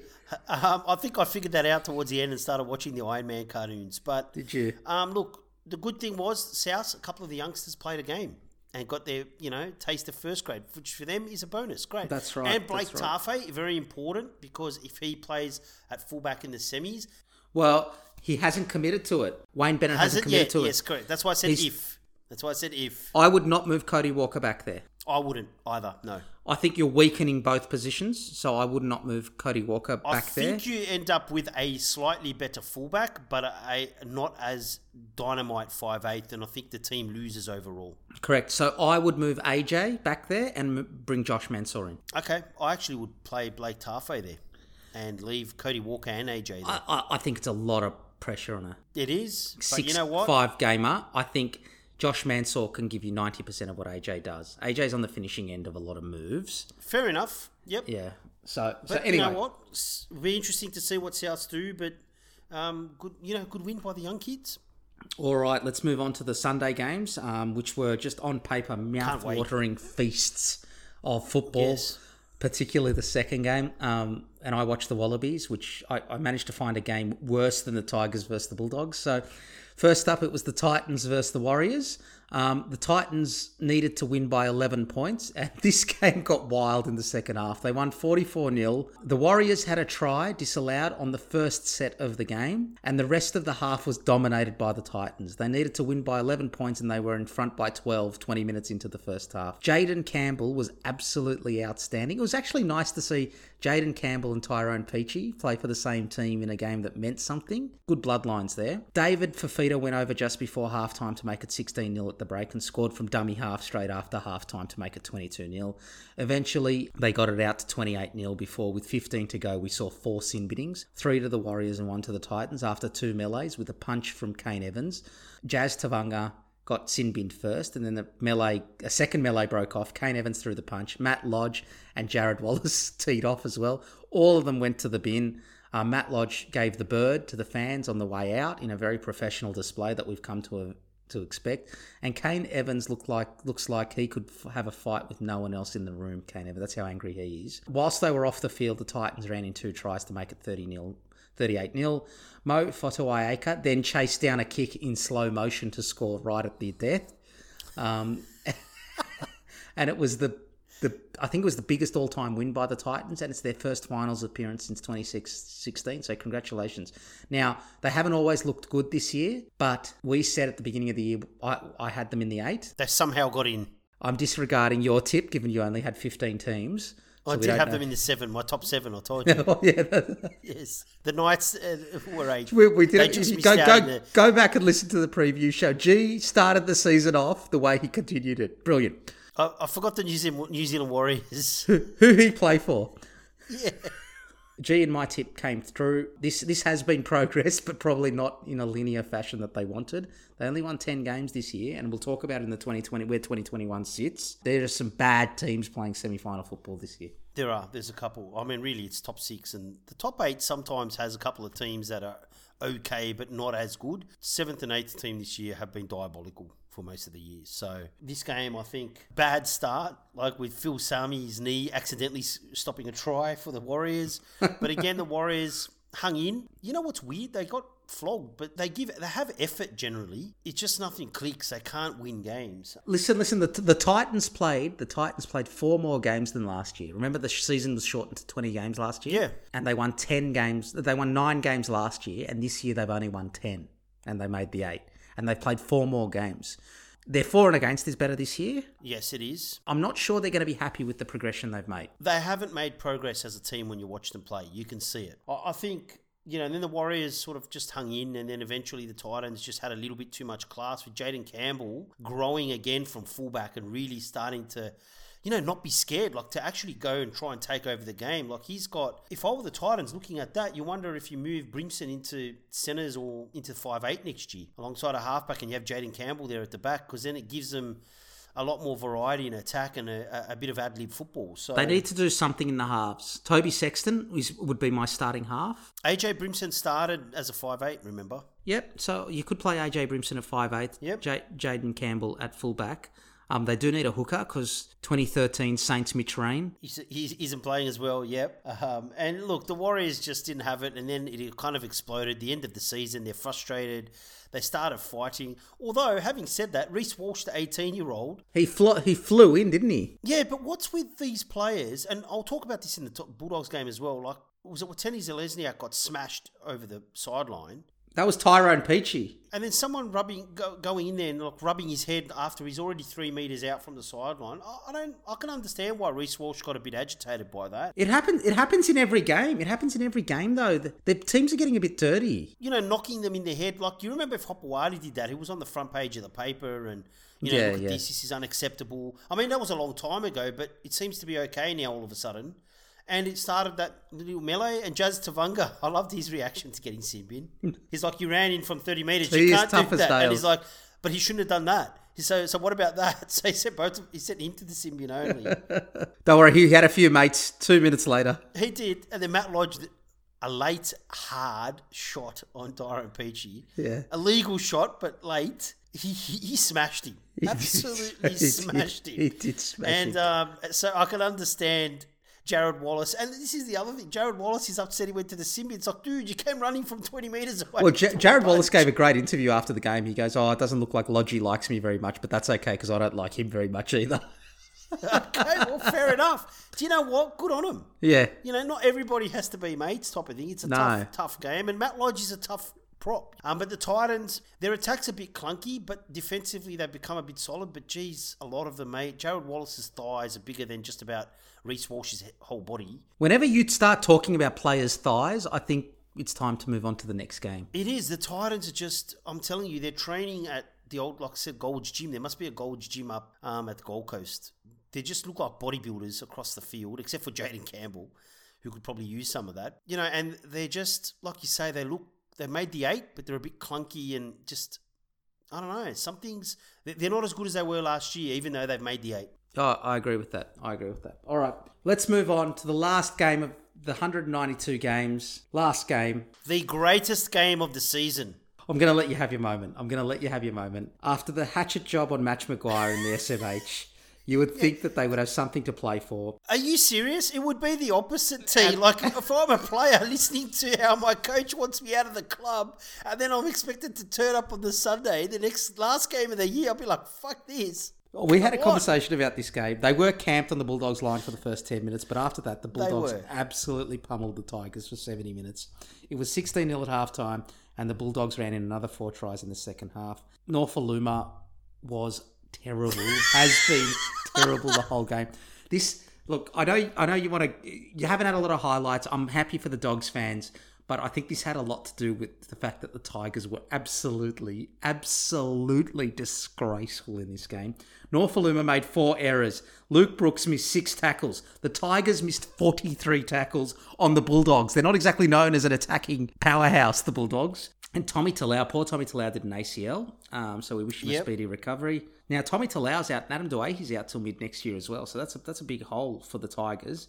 Um, And we've spoken about this. I thought Tommy Talau the last few weeks has. I mean, He's looked better. He's looked better. He's looked a lot better. He's starting to feel more comfortable. I'm not saying he's not a first grader. I just think the fact that there's no reserve grade and the other juniors aren't playing, you would have dropped him. You would have said, mate, go get your confidence back in reserve grade or something like that. Yes, he was learning on the job, so to speak. Yes. And Madge said that after the game. You take, he goes, we've got 12 players missing from our squad of 30, he said, which is right. And he said, like, seven of eight of them are starting players. And he goes, the players I'm bringing in haven't played for two years. He's a, that's a fair point. It's a fair point, right? He- So that's what he said after the game. Although there are other issues going on there for the Bulldogs. Nick Meaney was superb. Nick Meaney Yes. was superb. I mean, he was fantastic in his farewell game. And Jake Averillo glad got a double. Jake Averillo got a double at halfback. Gee, I'm not going to say anything more. You've had a rough season. I want to hand this over to you. Go for your life, mate. I don't know. It was just great to see them actually play a little bit of attacking football. I didn't give a shit how bad the defense was from the. All right, that's it. It Thanks, was Thanks, great. G. Let's move on to the next. Let's move on. To, It was good to see some ball movement and some tries and getting the odd player into space. I mean, it's exciting, right? So a little bit of luck here and there, but some of it opportunistic, like the second try where Averillo followed through and scooped the ball up one handed and scored was really cool. You saw a lot of the potential of Nick Meaney, I think. If you see him in a better team, he's he's tall, he's athletic, and he's got a little bit of um. He, he seems to have added a bit of power and acceleration, like where he changes speed, which I think caught out the Tigers' defense a couple of times. Realistically, I mean the Tigers. I think it was one of those games where they turned up, they kind of played. But would I say they were determined to win the game in general? I would say no. A low light was Tommy Talau's injury. You hate to see young kids do their ACL, especially as they're starting to grow and find their feet. And he's had a rough season. Um, and then as soon as he's starting to things are starting to make sense, he gets injured. But it was great seeing um, Averillo sort of be a little bit more aggressive. But even sometimes a joy, like when Jack Hetherington scored. I mean, the whole team pretty much ran to him and um, you know, started celebrating with him and see some touches of class from Will Hopoate as well in his farewell game. A little bit of his magic hands that he has and has shown over a large number of years, um, from Manly to Para to the Bulldogs. So just a, a good win all around. And Jackson Topine had a pretty good game, but I think he's one for the future. I think he'll be all right, Jackson Topiner. Yeah. he is he's actually a good good little player. Um, but the Tigers, mate, honestly. Well, I mean, when we do this next week or the week after, the Tigers may be on the lookout for a coach. But to be honest, T, I kind of can't blame them. I mean, if I'm um, Luke Brooks reading in the paper that Madge Maguire is not quite sure and we have a falling out and all this other kind of stuff, and you know, you're Alex Seyfarth, for example, and you're playing and you're, you find, I mean, it's just not good. Can I say something about Luke Brooks? And they might have mentioned it on commentary. He's actually standing too far from the dummy half. Yeah, probably. He's like he's like noticeably compared to the other teams. He's like two or three steps to the left or the right. It's a long pass he's expecting from the dummy half. I think Luke Brooks would be better. That immediately takes space away from your outside backs, and it means you're stretching the field rather than straightening the attack. I think Luke Brooks would, would be better off taking two steps to the right or the left, to, or closer to the ruck to catch the ball a bit tighter. Very technical, very very technical. I know that's not aspects of the game that you like or watch, but and that's coaching, right? He could coach that into him, or whether he's not listening. Things aren't right there at all. And the only other thing that came out is sometimes some of the sin bins, like Sh- Shawn Blore's sin bin for apparently well, the hit was too hard. Like he kind of nudged him and it was a penalty, and then he got sent to the sin bin. I was like, what the hell is going on? And Wakeham, I mean, Tommy Talau, a bit disappointed in Brandon Wakeham. Tommy Talau, they put him over the sideline. Oh yeah, I saw that. I, I did. Watch this. You could see Tommy, uh, and I don't think this is because it was in slow motion. Like Tommy Talau was clearly in pain and grabbing his knee. I agree. Brandon Wakeham comes over and shoves his head into the ground. I'm like, mate, you can see that he's injured. It's What do you expect from a club with those cultural issues? He was probably asking him if he's got a replacement speaker. Yeah. So um, he was a bit angry. this is a club where the players steal things and sell them on eBay. I mean, I'm Oh. surprised he didn't list the communal couch from the hotel. But hey, we held them to zero. We scored a few tries. And I think we beat Reuben Garrick in the scoring race, which is fantastic. you did. You did beat Reuben Garrick in the scoring race. I can't believe that was a comment. Shit. Congratulations to the Bulldogs for another great year. Ah. So that brings us to the end of the regular season, and I think I can speak on behalf of both of us. Thank God. How's this for a hot? Yeah, how's... it is. The end of the season was a tough one. So, so I want to ask a couple of questions before we do preview of week one Yep. of the finals. I, and, and part of the reason is I actually don't. I think there's only one interesting game in week one of the finals. So let's see where does and we alluded to it a bit earlier. Where does 2020? When we look back on 2021, how are we going to remember it? Before you answer that, G, I just want to give you some thinking points. Right, we had the the the equal record streak in the history of rugby league with 19 Yes. wins in a row. Yep. A little bit too easy for me at times, yes. We had the highest point differential by any team at the top of the ladder in rugby league history, Yep. Beating all the attacking records of the 2001 Parramatta Eels. That's what you're cut up about. The same way I'm cut up about El Masri's record going down. So I've got to discredit Reuben Gary. Okay, and the Roosters finished fifth Yes. with 16 wins in a normal And year. 75 injuries. Yeah, but in a normal year, 16 wins would get you first or second. It's 34 points. 16 wins is 34 points. It's. It's first or second. The Roosters have won a minor premiership with that. Yeah, but even if they didn't win a minor premiership, right? it- At a minimum, you're coming like third or something. You're not coming sixth. Yeah, it's first, second, third. It's your top top Yeah. tier, 34. Absolutely. Yeah, so they finished fifth with 16 wins, right? 10 wins and 14 losses, which is only just the 40% win record, got you into the top eight this year. Just some of the facts from this year. In terms of the draw, Para played, I think Penrith played top eight teams 13 times, Para 10, East's 9. I think Manly it was just seven games, seven or eight games. So the draw was clearly, if you played, remember how early on in the season we said there were almost two speeds to the comp? There was the top four, five, six teams. And Absolutely, the rest, yeah. if you Yep. played those other teams more often than anyone else, I cannot remember another season where the draw had more of an impact. Now, having said that, Manly and Penrith are miles ahead of the rest, but they're miles ahead of that. There's like five or six teams, and then it's just rubbish after that. I think that's the difference, mate. It's not. There usually is a top tier. There always is to some degree. You do have, excuse me, you do have the odd year T where you've got one or two teams that are class above everyone, but that only happens occasionally. But usually you've got that top four that are really good. You, then you've kind of got another tier of five, six, seven, which are all about the same, and then you've got eight, nine, ten, which is another tier. Then you've got three or four teams that are really bad, right? This year, We picked it from the beginning of the season. I went back and had a look at my notes from the beginning of the season. We said there was going to be a two tier. Yeah. Yes, but there wasn't even a third and a middle team. Like No, there wasn't. Was, yeah, okay, there was two standout teams. The rest were all about the same, and then the rest of them literally were all shit. Like, and that's unusual. Where does 2021 sit then? Is this going to be an asterisk year? Rugby league doesn't do that. They just take you know numbers as they are. But realistically, watching the footy that we have this year, when I watch some of those games, like I was privy watching the Sharks in 2016 where they won 16 in a row. I was lucky to watch the Bulldogs in 2002 win that team. I was also very lucky to watch that Parramatta team in 2001, which was an exciting team to watch as well, right? In a lot of those games, they blew some teams away, but they had to fought, fight hard for a lot of those wins. If I look at Melbourne and Penrith, just turning up and almost going through the motions, and Souths as well. I mean, how many games did Souths just sort of turn up and sort of play and then blow teams away by 40? Like, I haven't really seen that for a long, long time where the top three or four teams are turning up, playing for 40, 50 minutes of a game and flogging teams by 40, 50 points. It's unusual and not teams that, not the team T that's just coming last, like teams Yeah. that are ninth or 10th just turning up and, you know, switching off after 40 minutes and the score's 30, 38 to 10. A very unusual year, and I think it's also the rule changes and the coaches didn't anticipate the type of training you needed for that. So the disparity was just ridiculous to the point where I think a lot of the games were very uncompetitive and boring to watch. So, so no, I can't remember a season like this, and I could be wrong, but for a long time, and it resulted, like you say, in all these crazy sort of statistics that seemed like they had an amazing season. But if you look at the Storm, I mean, I love the Storm, I love Bellamy. If I look at most of their games, would I say they were brilliant?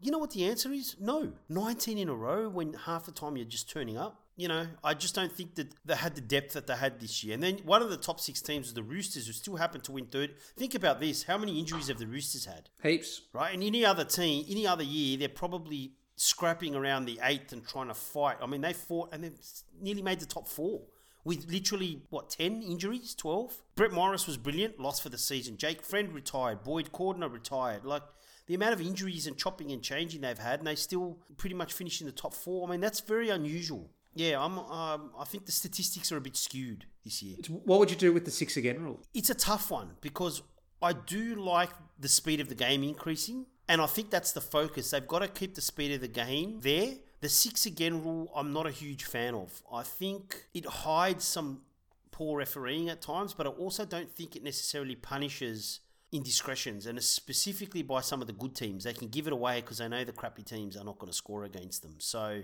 it's a tough one, T. I'm really not sure about that. And Ricky Stuart made a great point where if you're a good team and you pin the opposition back in their 20, you just give away a reset. Well, that's exactly what happens, Stu. That's exactly what happens. You set your line and then they can't get out. Conversely, though, some of these coaches, I think, want the lazy way of being able to make ground, which is just run from dummy half and run one out, not play footy to get through the line, which is what used to happen in the 80s. You'd have players throwing the ball around and offloading and stuff because the defenses were so close. I don't think the footy this year's looked like the 80s.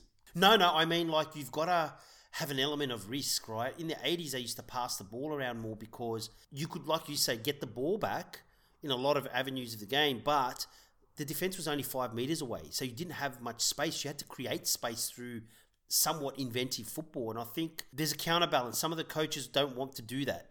They want to be able to make ground just by running from dummy half and keep it simple, and you know, pros and cons for me. Yeah. About Yeah, tinkering with the six again. Where does it sit for you then in terms of seasons? Good regular season, bad. Honestly, T, one of the poorer regular seasons. I think that's I right. I mean, how many great games were there, really?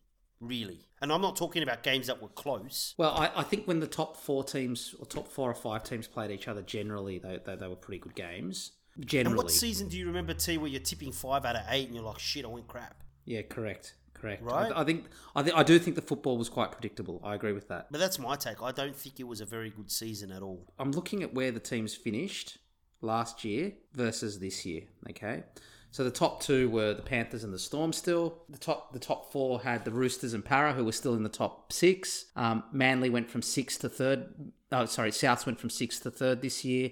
Um, Manly went from 13th to 4th. Um, the Knights stayed 7th. The Titans went from 9th to 8th and really just swapped positions with the Sharks. Other than Manly, the top 8 has virtually been unchanged from last year. The Manly coming up was at the expense of the Raiders. All right, so if Melbourne win this, where do they go down in history? The statistics are going to say it's one of the all-time dominant seasons. This this is this is the conversation I was trying to get to. This is the conversation. Statistically, it is. But can I watch this and say that, like I say, I love Melbourne. I think they play with great um, guile and variety, even though they, they can be structured, but they try different stuff.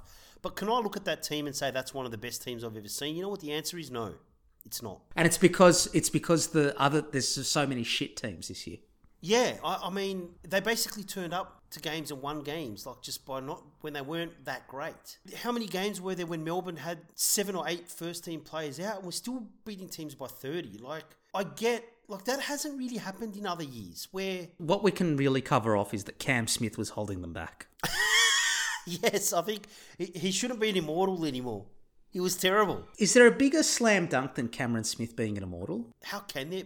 I mean, let's be honest. Like, right? like what I mean, more would he have had to have done to be an immortal? Let's look at it the other way. What Be friends with Phil Gould. what more would Cam Smith have needed to have? Like, I just think, yeah, I, there's no way that Cam Smith doesn't end No. up an immortal. I mean, I'm not I, like you. I'm not a huge fan of the immortal thing or the Hall of Fame thing. I'm a big fan of the immortals, not so much. But we have it, and he is kind of like. There's not even a discussion.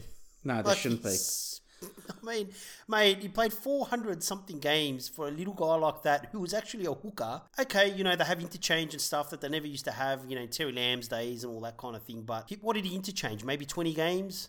50, like, he still played over 400 games in the middle Oh, of the field yeah. and tackled 50 tack, made 50 tackles a game Oh yeah. as well as winning every week. Like, just it's actually mind blowing his accomplishments. It Oh really yeah. I agree. I agree. All right, let's let's cover off the teams that have been eliminated. All right, before we get into the round one finals preview, let's start with the Sharks. They were eighth last year, ninth this year. Just missed out. They did lose to the Tigers and the Bulldogs. I, I actually think the Sharks were the eighth best team this year. I think they're on the up. They get Nicho Hynes, Dale Finucane, and they get Fitzgibbon as the new coach, who by all accounts is an excellent coach.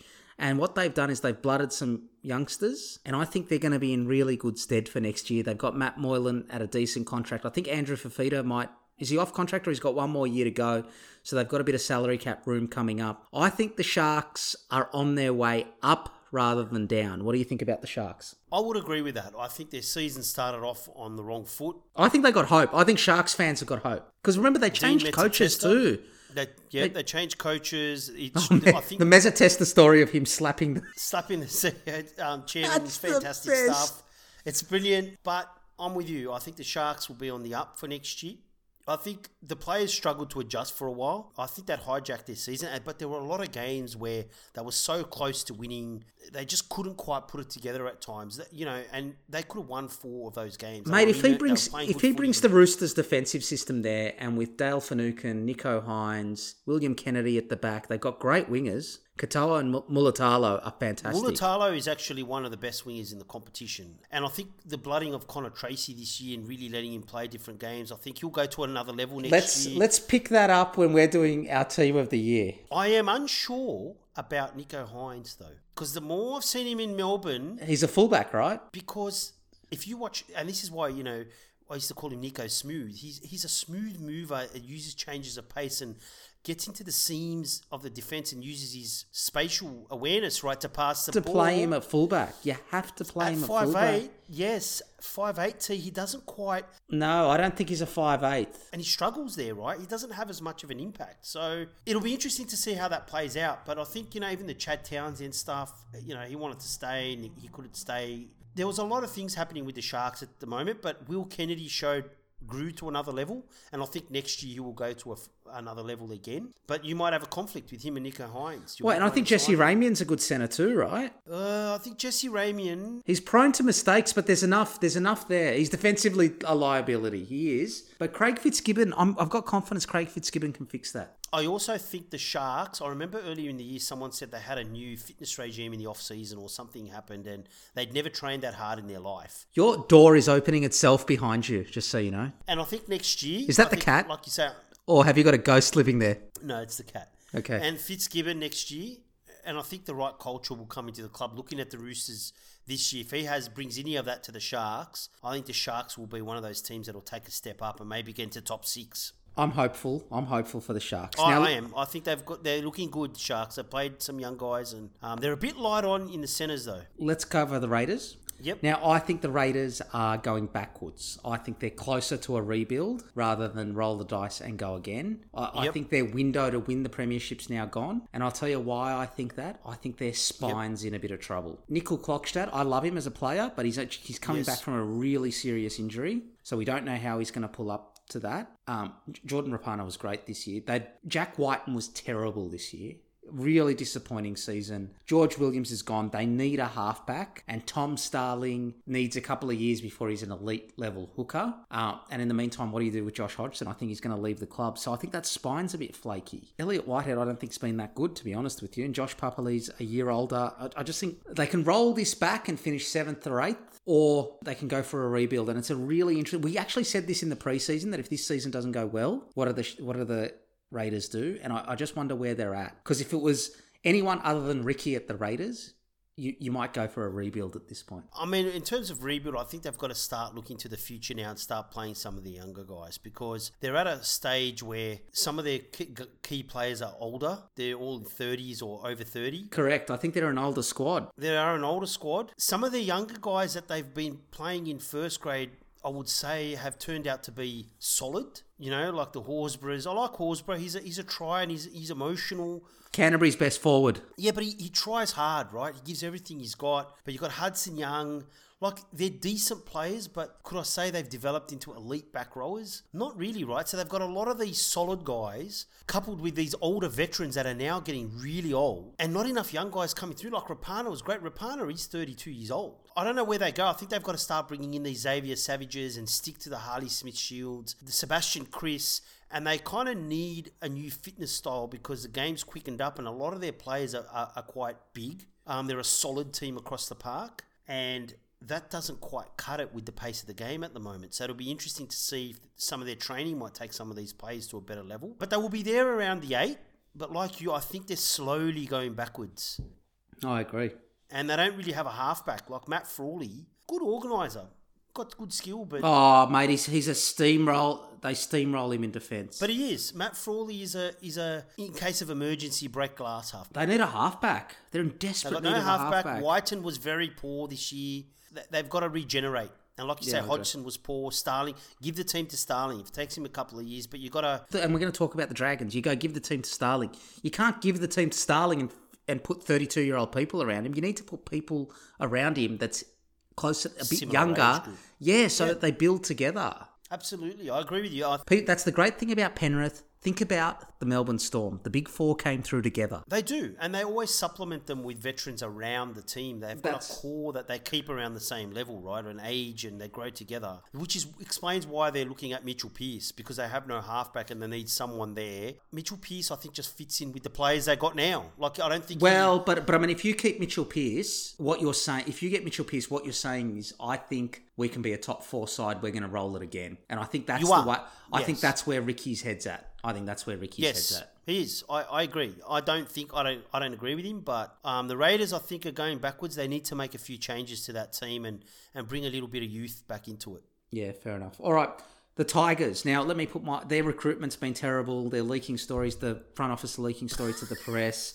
I, I think they're going to finish last next year. It's them or the Cowboys for me that are going to finish last next year. Looking at their team, I actually now in the Cowboys, I actually think it's between them two to come last next year. The other teams have all shown flashes or build, have building blocks to build from. The Warriors, now that may not eventuate, but they have building blocks that are there. The Dogs have recruited quite well. That doesn't necessarily mean it's going to work, but in terms of on paper, but the Tigers, I mean, you basically saw all their youth and the squad and whoever else I've recruited on show this year.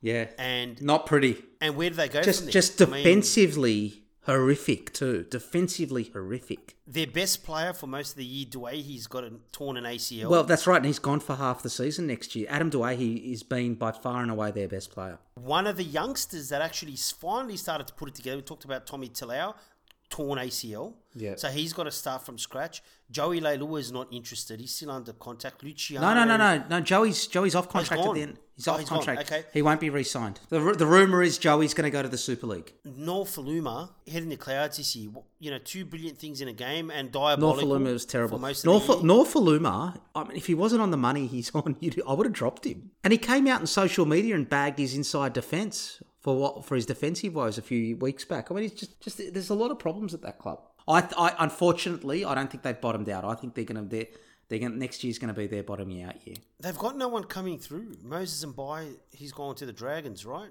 Yeah, no, no, he's gone to the Dragons. You, you've got there's no halves, there's no fullback. Have you been living under a rock? One, do you think? How could you not know Moses Mbye's gone? Two, what difference did you think Moses Mbai was going to make? No, I was going to say if he's still like okay, he slots in and plays a role at five eight, but nothing's moving for that team, and I just think they're on the way down. So we're in agreement there. They're not looking good. Not looking good. Dragons. Now, I I can't work out what's going on with the Dragons. I think they're going to tread water. They lost eight in a row to end the season. They lost Paul Vaughan. Moses Suli, if they do end up with him, I think that'll be a good pickup. I, I think the jury's out on Anthony Griffin for me, though. But the Dragons are another one, right? I think it's hard to judge because they, they they looked they had flashes at the start of the year at times, but towards the end of the year, I don't know if the, the barbecue thing was a big deal, right? I actually think the Dragons will will tread water and where they are. I think they'll hover around the eight. You know, if the eight is still poor, they might sneak in with a few lucky wins, but I don't think they're going to be one of the worst sides. No, I don't think. I think they'll be where they are. I think they've got no hope of making the eight. Yeah, like they're going to be a tenth or eleventh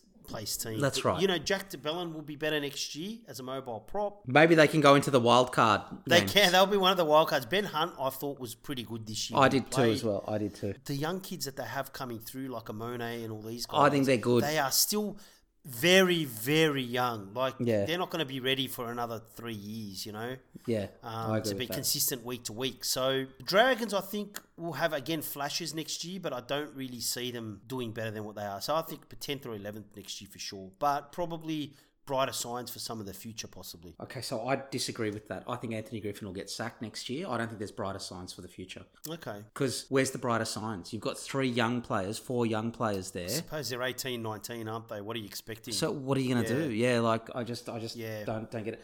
I, I, another team that I think will tread water is the Warriors, as my next team on my list. Um, I think the Warriors will tread water because there's a likelihood they could be playing out of Australia again, um, which is good and bad, right? Because they've built a roster around Australian-based players. But if they go home, then I wonder if those players will want to live in New Zealand.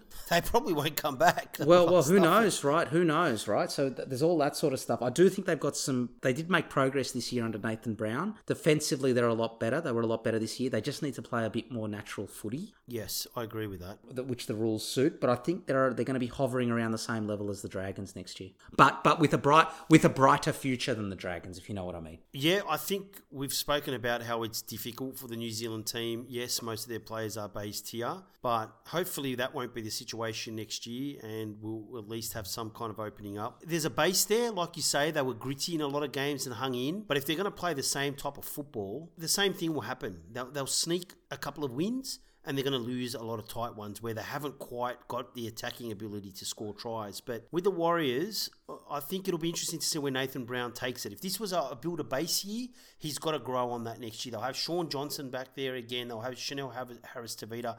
They've got Kodi Nikorima. They have Reece Walsh. They've got players that are attacking footballers that know how to create space and, and tries, but you've got to also attack. And for me this year, T, I my only worry is is Nathan Brown even going to do that? Because you built your base, but this year he never took the reins off at all, even when they were out of contention for the semi-finals. You know what I mean? He never kind of really let them go. And the one time they did against the Raiders, they tore them apart with RTS and Nikorima and um, yeah, that second players, half, so. that second half earlier this season. Remember, they just yeah, they, they just, were at, they ripped them apart. Yeah, but you can't do that every week either, G. No, you can't. But that was the only time in the whole year, other than when they were behind by 20, that you kind of saw any of it. You know what I mean? So I'm a bit undecided about where they are, but if things stay the same, I think they'll be hovering around the 10th. Can you promise our listeners that you'll remember them with our season preview next year? Yes, I will remember they're in the competition. So I think same, same for the Warriors. Yeah, okay. 9th or 11th, but Ninth, you know, that's ninth or eleventh. That's remarkably specific. I think they'll be. Uh, yeah, I think they'll. I think they'll be eleventh, twelfth. All right. So let's let's do a. We've only got three teams to go that have yep. missed out now. So so team that's improving in my book is Adam is is the Broncos. I think with Adam Reynolds there, I think Kevy with the new fitness regime they've implemented mid-season, they've improved. Payne Haas is the best prop in the league. I think they need another they need a hooker and another partner for Adam Reynolds in the halves. Yes, and it's not going shouldn't be Kotoni Staggs, but yeah, continue. I agree. I agree. But um, I think and the rumor is they're going to put, make another play for Reece Walsh at the end of his contract at the end of next year. I think they're on the up though. I'm not sure they're going to make the 8, but they'll be a lot better than what they were this year. I'm like you. I'm not sure if they'll make the eight, but I think they're going to be one of the teams that will be around that. With a bit of luck, they will make the eight, but I think they'll probably just miss out because they're still so young. But they've taken a massive leap forward, and you're starting to see the players play with a bit more freedom. They're fitter. The Jamayne Isaako, Tesi Niu, Farnworth. Like they've actually grown and gotten better and become more confident this year. And to be honest, the pressure has been off them. Gee, if they get Josh Hodgson and they got Adam Reynolds there and they got all those youngsters around them, they could get into the eight. They, are not a million miles away from a top eight no, position, right? But they need a hooker. They, they're, they're one player short. I agree with the fact that they're one player short at the moment. They need a hooker. And do you know what? I'd keep Albert Kelly around. I thought Albert Kelly played pretty well. And you know what? If he's your partner with Adam Reynolds, because there's no other five eights, and you've got Brodie Croft in reserve and an emergency Kotoni Staggs, that's not bad. That's yeah. not bad. I think the Broncos next year will be one of the teams that's either sneaks into an eighth or is there around ninth, eighth or ninth. I really do. I think they've come on a lot. They really have. I think they'll be a lot better next year as well. So another team that I think will be next better next year, or heaven help you guys, is the Bulldogs. Your recruitment's been outstanding. Just by sheer talent alone, we're going to be better, right? But but if you're zero and five, five weeks into the season, the pressure on Trent Barrett's going to be unbearable. A lot of those players are only on two year contracts. That's the danger. If you finish 13th next year or 12th or 11th or something like that, you know, this this there, there is a lot hinging on these next 2 years for the Bulldogs. If there is if it goes pear-shaped, you could be staring down the battle the, the barrel of 10 years without finals. You're already five years. Having said that, I don't think that'll happen. I think you will improve next year. I think the team's going to be a lot better. You, you weren't a first grade team for large parts of this year. I think you're a first grade team next year. I think if all goes well, they will sneak into the eight next year if all the talent stays healthy. No, I don't think you've got any chance of making the. I said if everything goes well, but I, I cannot really believe, believe that. that you would think you're going to make the eight. You also picked them to finish 11th, and you had one of the worst point differentials up until the last game against the Tigers. This is this up. is my irrational G talking. Oh my god! Like what? Right? What? What world do you think you're going to make the eight next year? If I'm irrational G, I think that is very much hoping because what you just said is entirely accurate. They were on two year. Hang on. The way you've done this podcast, maybe we should rename this podcast "Hopes and Dreams with G." Correct. That's right. Um, it's you know I think they have to have to get very close, or at least play an exciting brand of football and see some progress because, like you say, those players have only been signed for two years. If you're Matt Burton or Addo-Carr and you're on a two-year deal, so who are, who are you, who are you going to be better Matt than? Burton, right? So Matt Burton is obviously who they've identified to build their team around. Correct? Yeah. Don't worry about the eight. I'm talking about irrational G at the moment, right? If you aren't progressing and playing exciting football and you can see some growth in that team, if you're Matt Burton at the end of that year, don't you just go, F this, I'm out to the Broncos or whoever else? Or the Roosters. But you're you're irrational G, all right? Who are you going to be better than? You're not going to be better than Easts, the Eels, the Panthers, Souths, No, no, Manly, no, or no, the no, Storm. okay, so all right, all right, all right. No. So to make the eight, you've got to be better than the Knights, the Titans, the Sharks, the Raiders, and that's they're probably the contenders, and and maybe the Broncos, and maybe the Broncos. Yeah, maybe the, The Broncos. teams have been so bad. I understand, but what I'm saying is I don't think it'll happen next year because I think the, the comp will tighten up. They've had 12 months with these rules. The comp will tighten up a little bit, but That is probably going to happen. Yes. so and then I go, okay, if Mitch Pearce goes to the Raiders and Craig Fitzgibbon's also at the Sharks with Nicho Hynes and Dale Finucane, They will improve as well. Yes. they will improve as well. Maybe not as much as you guys are going to improve, but I would have them ahead of you. Not the tit- the tit- Titans and Knights are incumbents. The Knights have finished seventh two years in a row. I don't see the Knights improving at all. I I can't see how you make the eight. I could see you finishing 11th or 10th or something like that. And maybe a bit like the Dragons this year, knocking on the door for a few weeks before falling away. But I think it's a big leap to go from last by the, by the margin you're last by to top eight. But I think you'll get improvement. Um, they have to improve, right? They've got pretty much. No, that's all right. You've got Addo-Carr, you've got Matt Burton, you've got Matt Dufty. I mean, Matt Dufty, Nick Meaney is kind of a wash, right? You're going to have Nicola Cotric.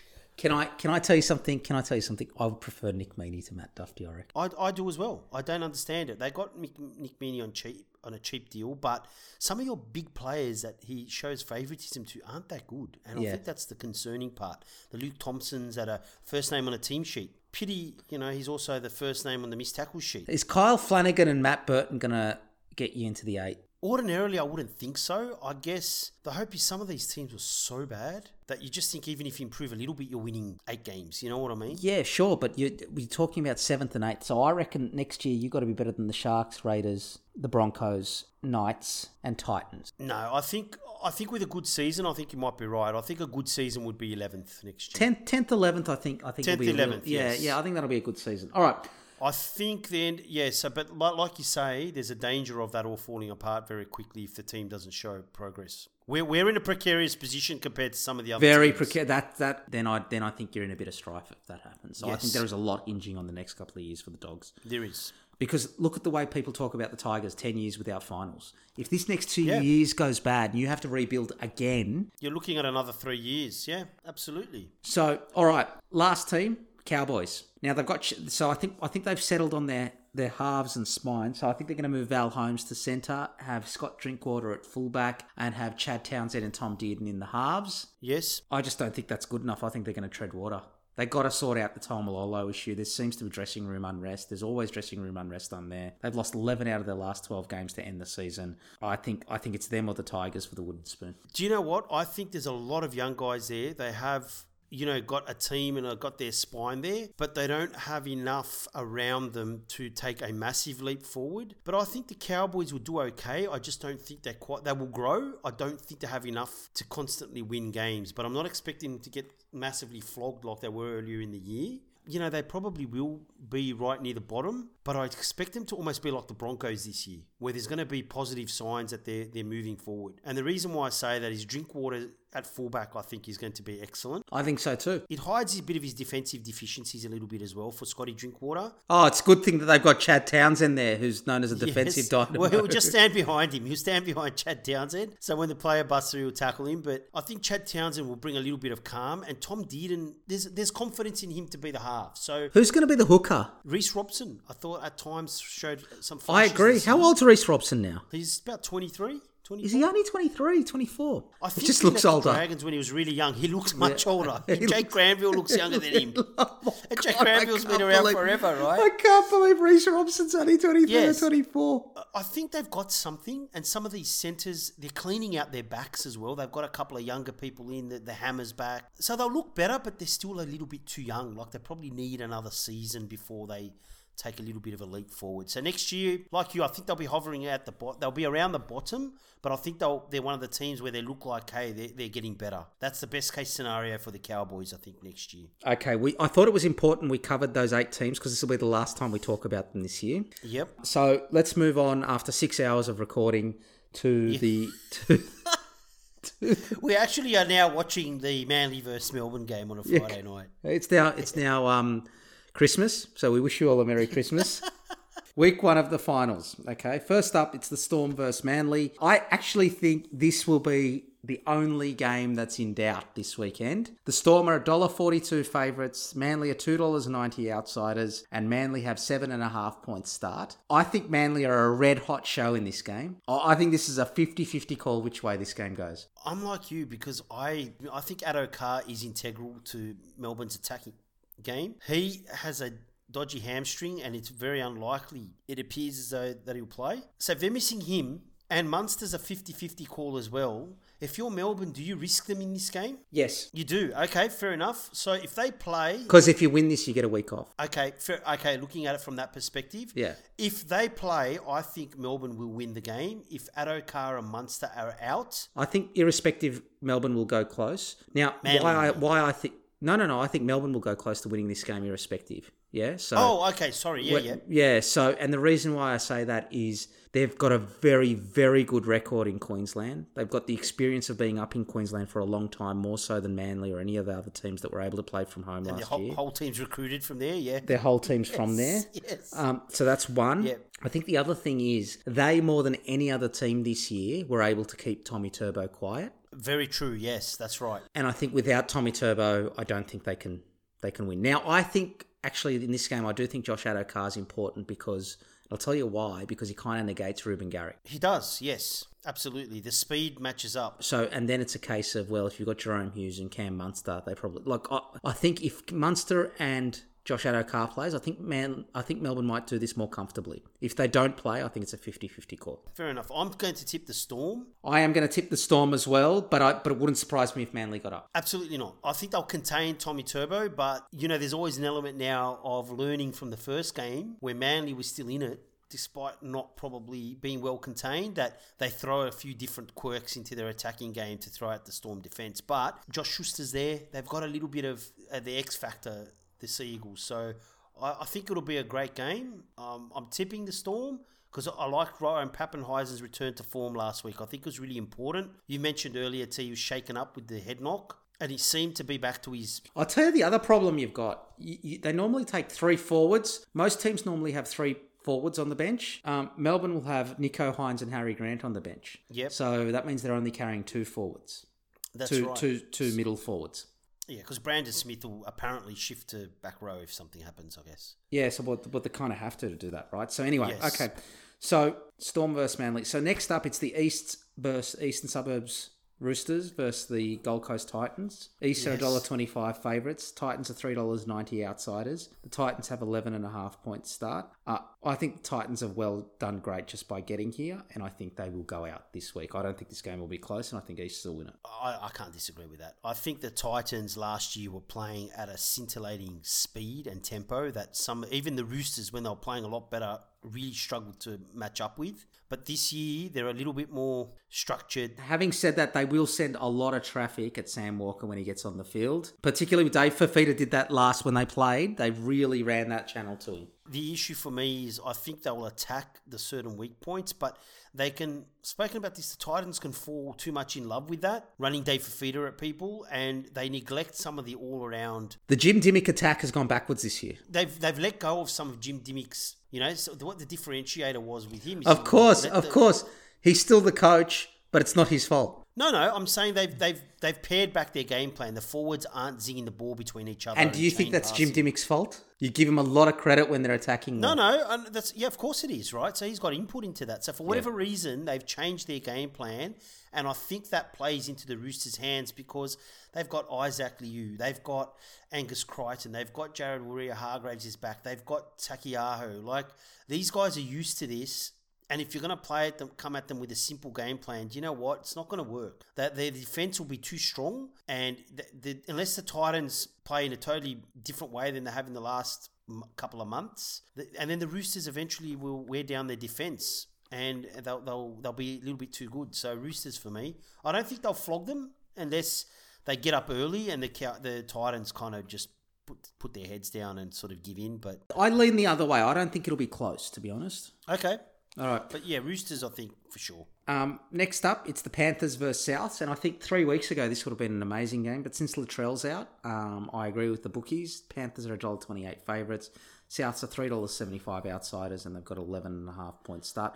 I think the Panthers will do this and do it relatively comfortably. I think there's going to be a little bit of Cody Walker magic because he's just fucking amazing. They're not going to be able to stop the yeah, attack. I can't see them stopping the Panthers' attack. The Panthers sharpened their their attacking sword against the Eels last week, and uh, let's be honest, like Campbell Graham on the side, he can be turned easily. You got Matt Burton running at him. That's a problem. I don't think that's. I, I'm not worried about I Matt do. Burton. I don't. I'm not worried about the Campbell Graham Matt Burton matchup. I just don't think defensively around the, Souths have been poor defensively all year. They've just been outscoring teams. Yeah, that's what we were talking about before. It was been too easy. That's not them. down to Campbell Graham. I, No, look, no. I- yeah, and and It's I, not Campbell I Graham's actually. fault. Not that. Yeah, so that. I think no matter how many points they score, I think the Panthers have a really good defense, and I think Souths Yes. don't, and I think that's the biggest difference in this game. It is, and that's what I mean. Like the, what I meant by highlighting Campbell Graham is that that's where they can be pin, weak a little bit. I think Campbell Graham's a fantastic player, but he's tall, right? So his turning circle sometimes takes a Yeah, bit but that's of time. not. but- so can I just say I don't think that's. I don't think that's Matt Burton being amazing. I think that's the players inside him, and in particular Jarome Luai putting him into space. Yes, and so like the Penrith's attack comes down that left hand side, so it, it's going to overload South's defense. I think on that side, and they'll, I think they'll struggle to contain the Panthers' attack. Basically, the whole competition comes down to whose right edge defense is going to be better.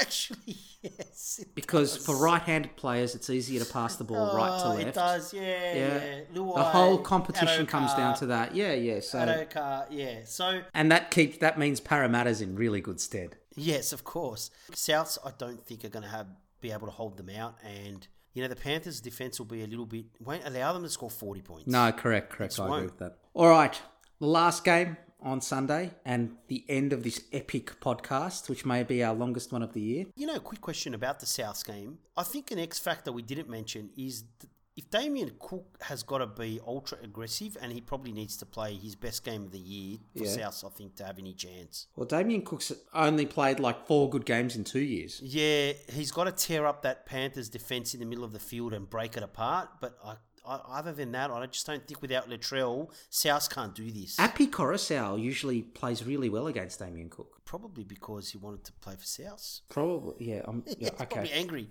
Yeah. All right. Last game. Mighty Eels against the Newcastle Knights. $1.37 favourites, the Eels. Newcastle are $3.10. Newcastle have eight and a half points start.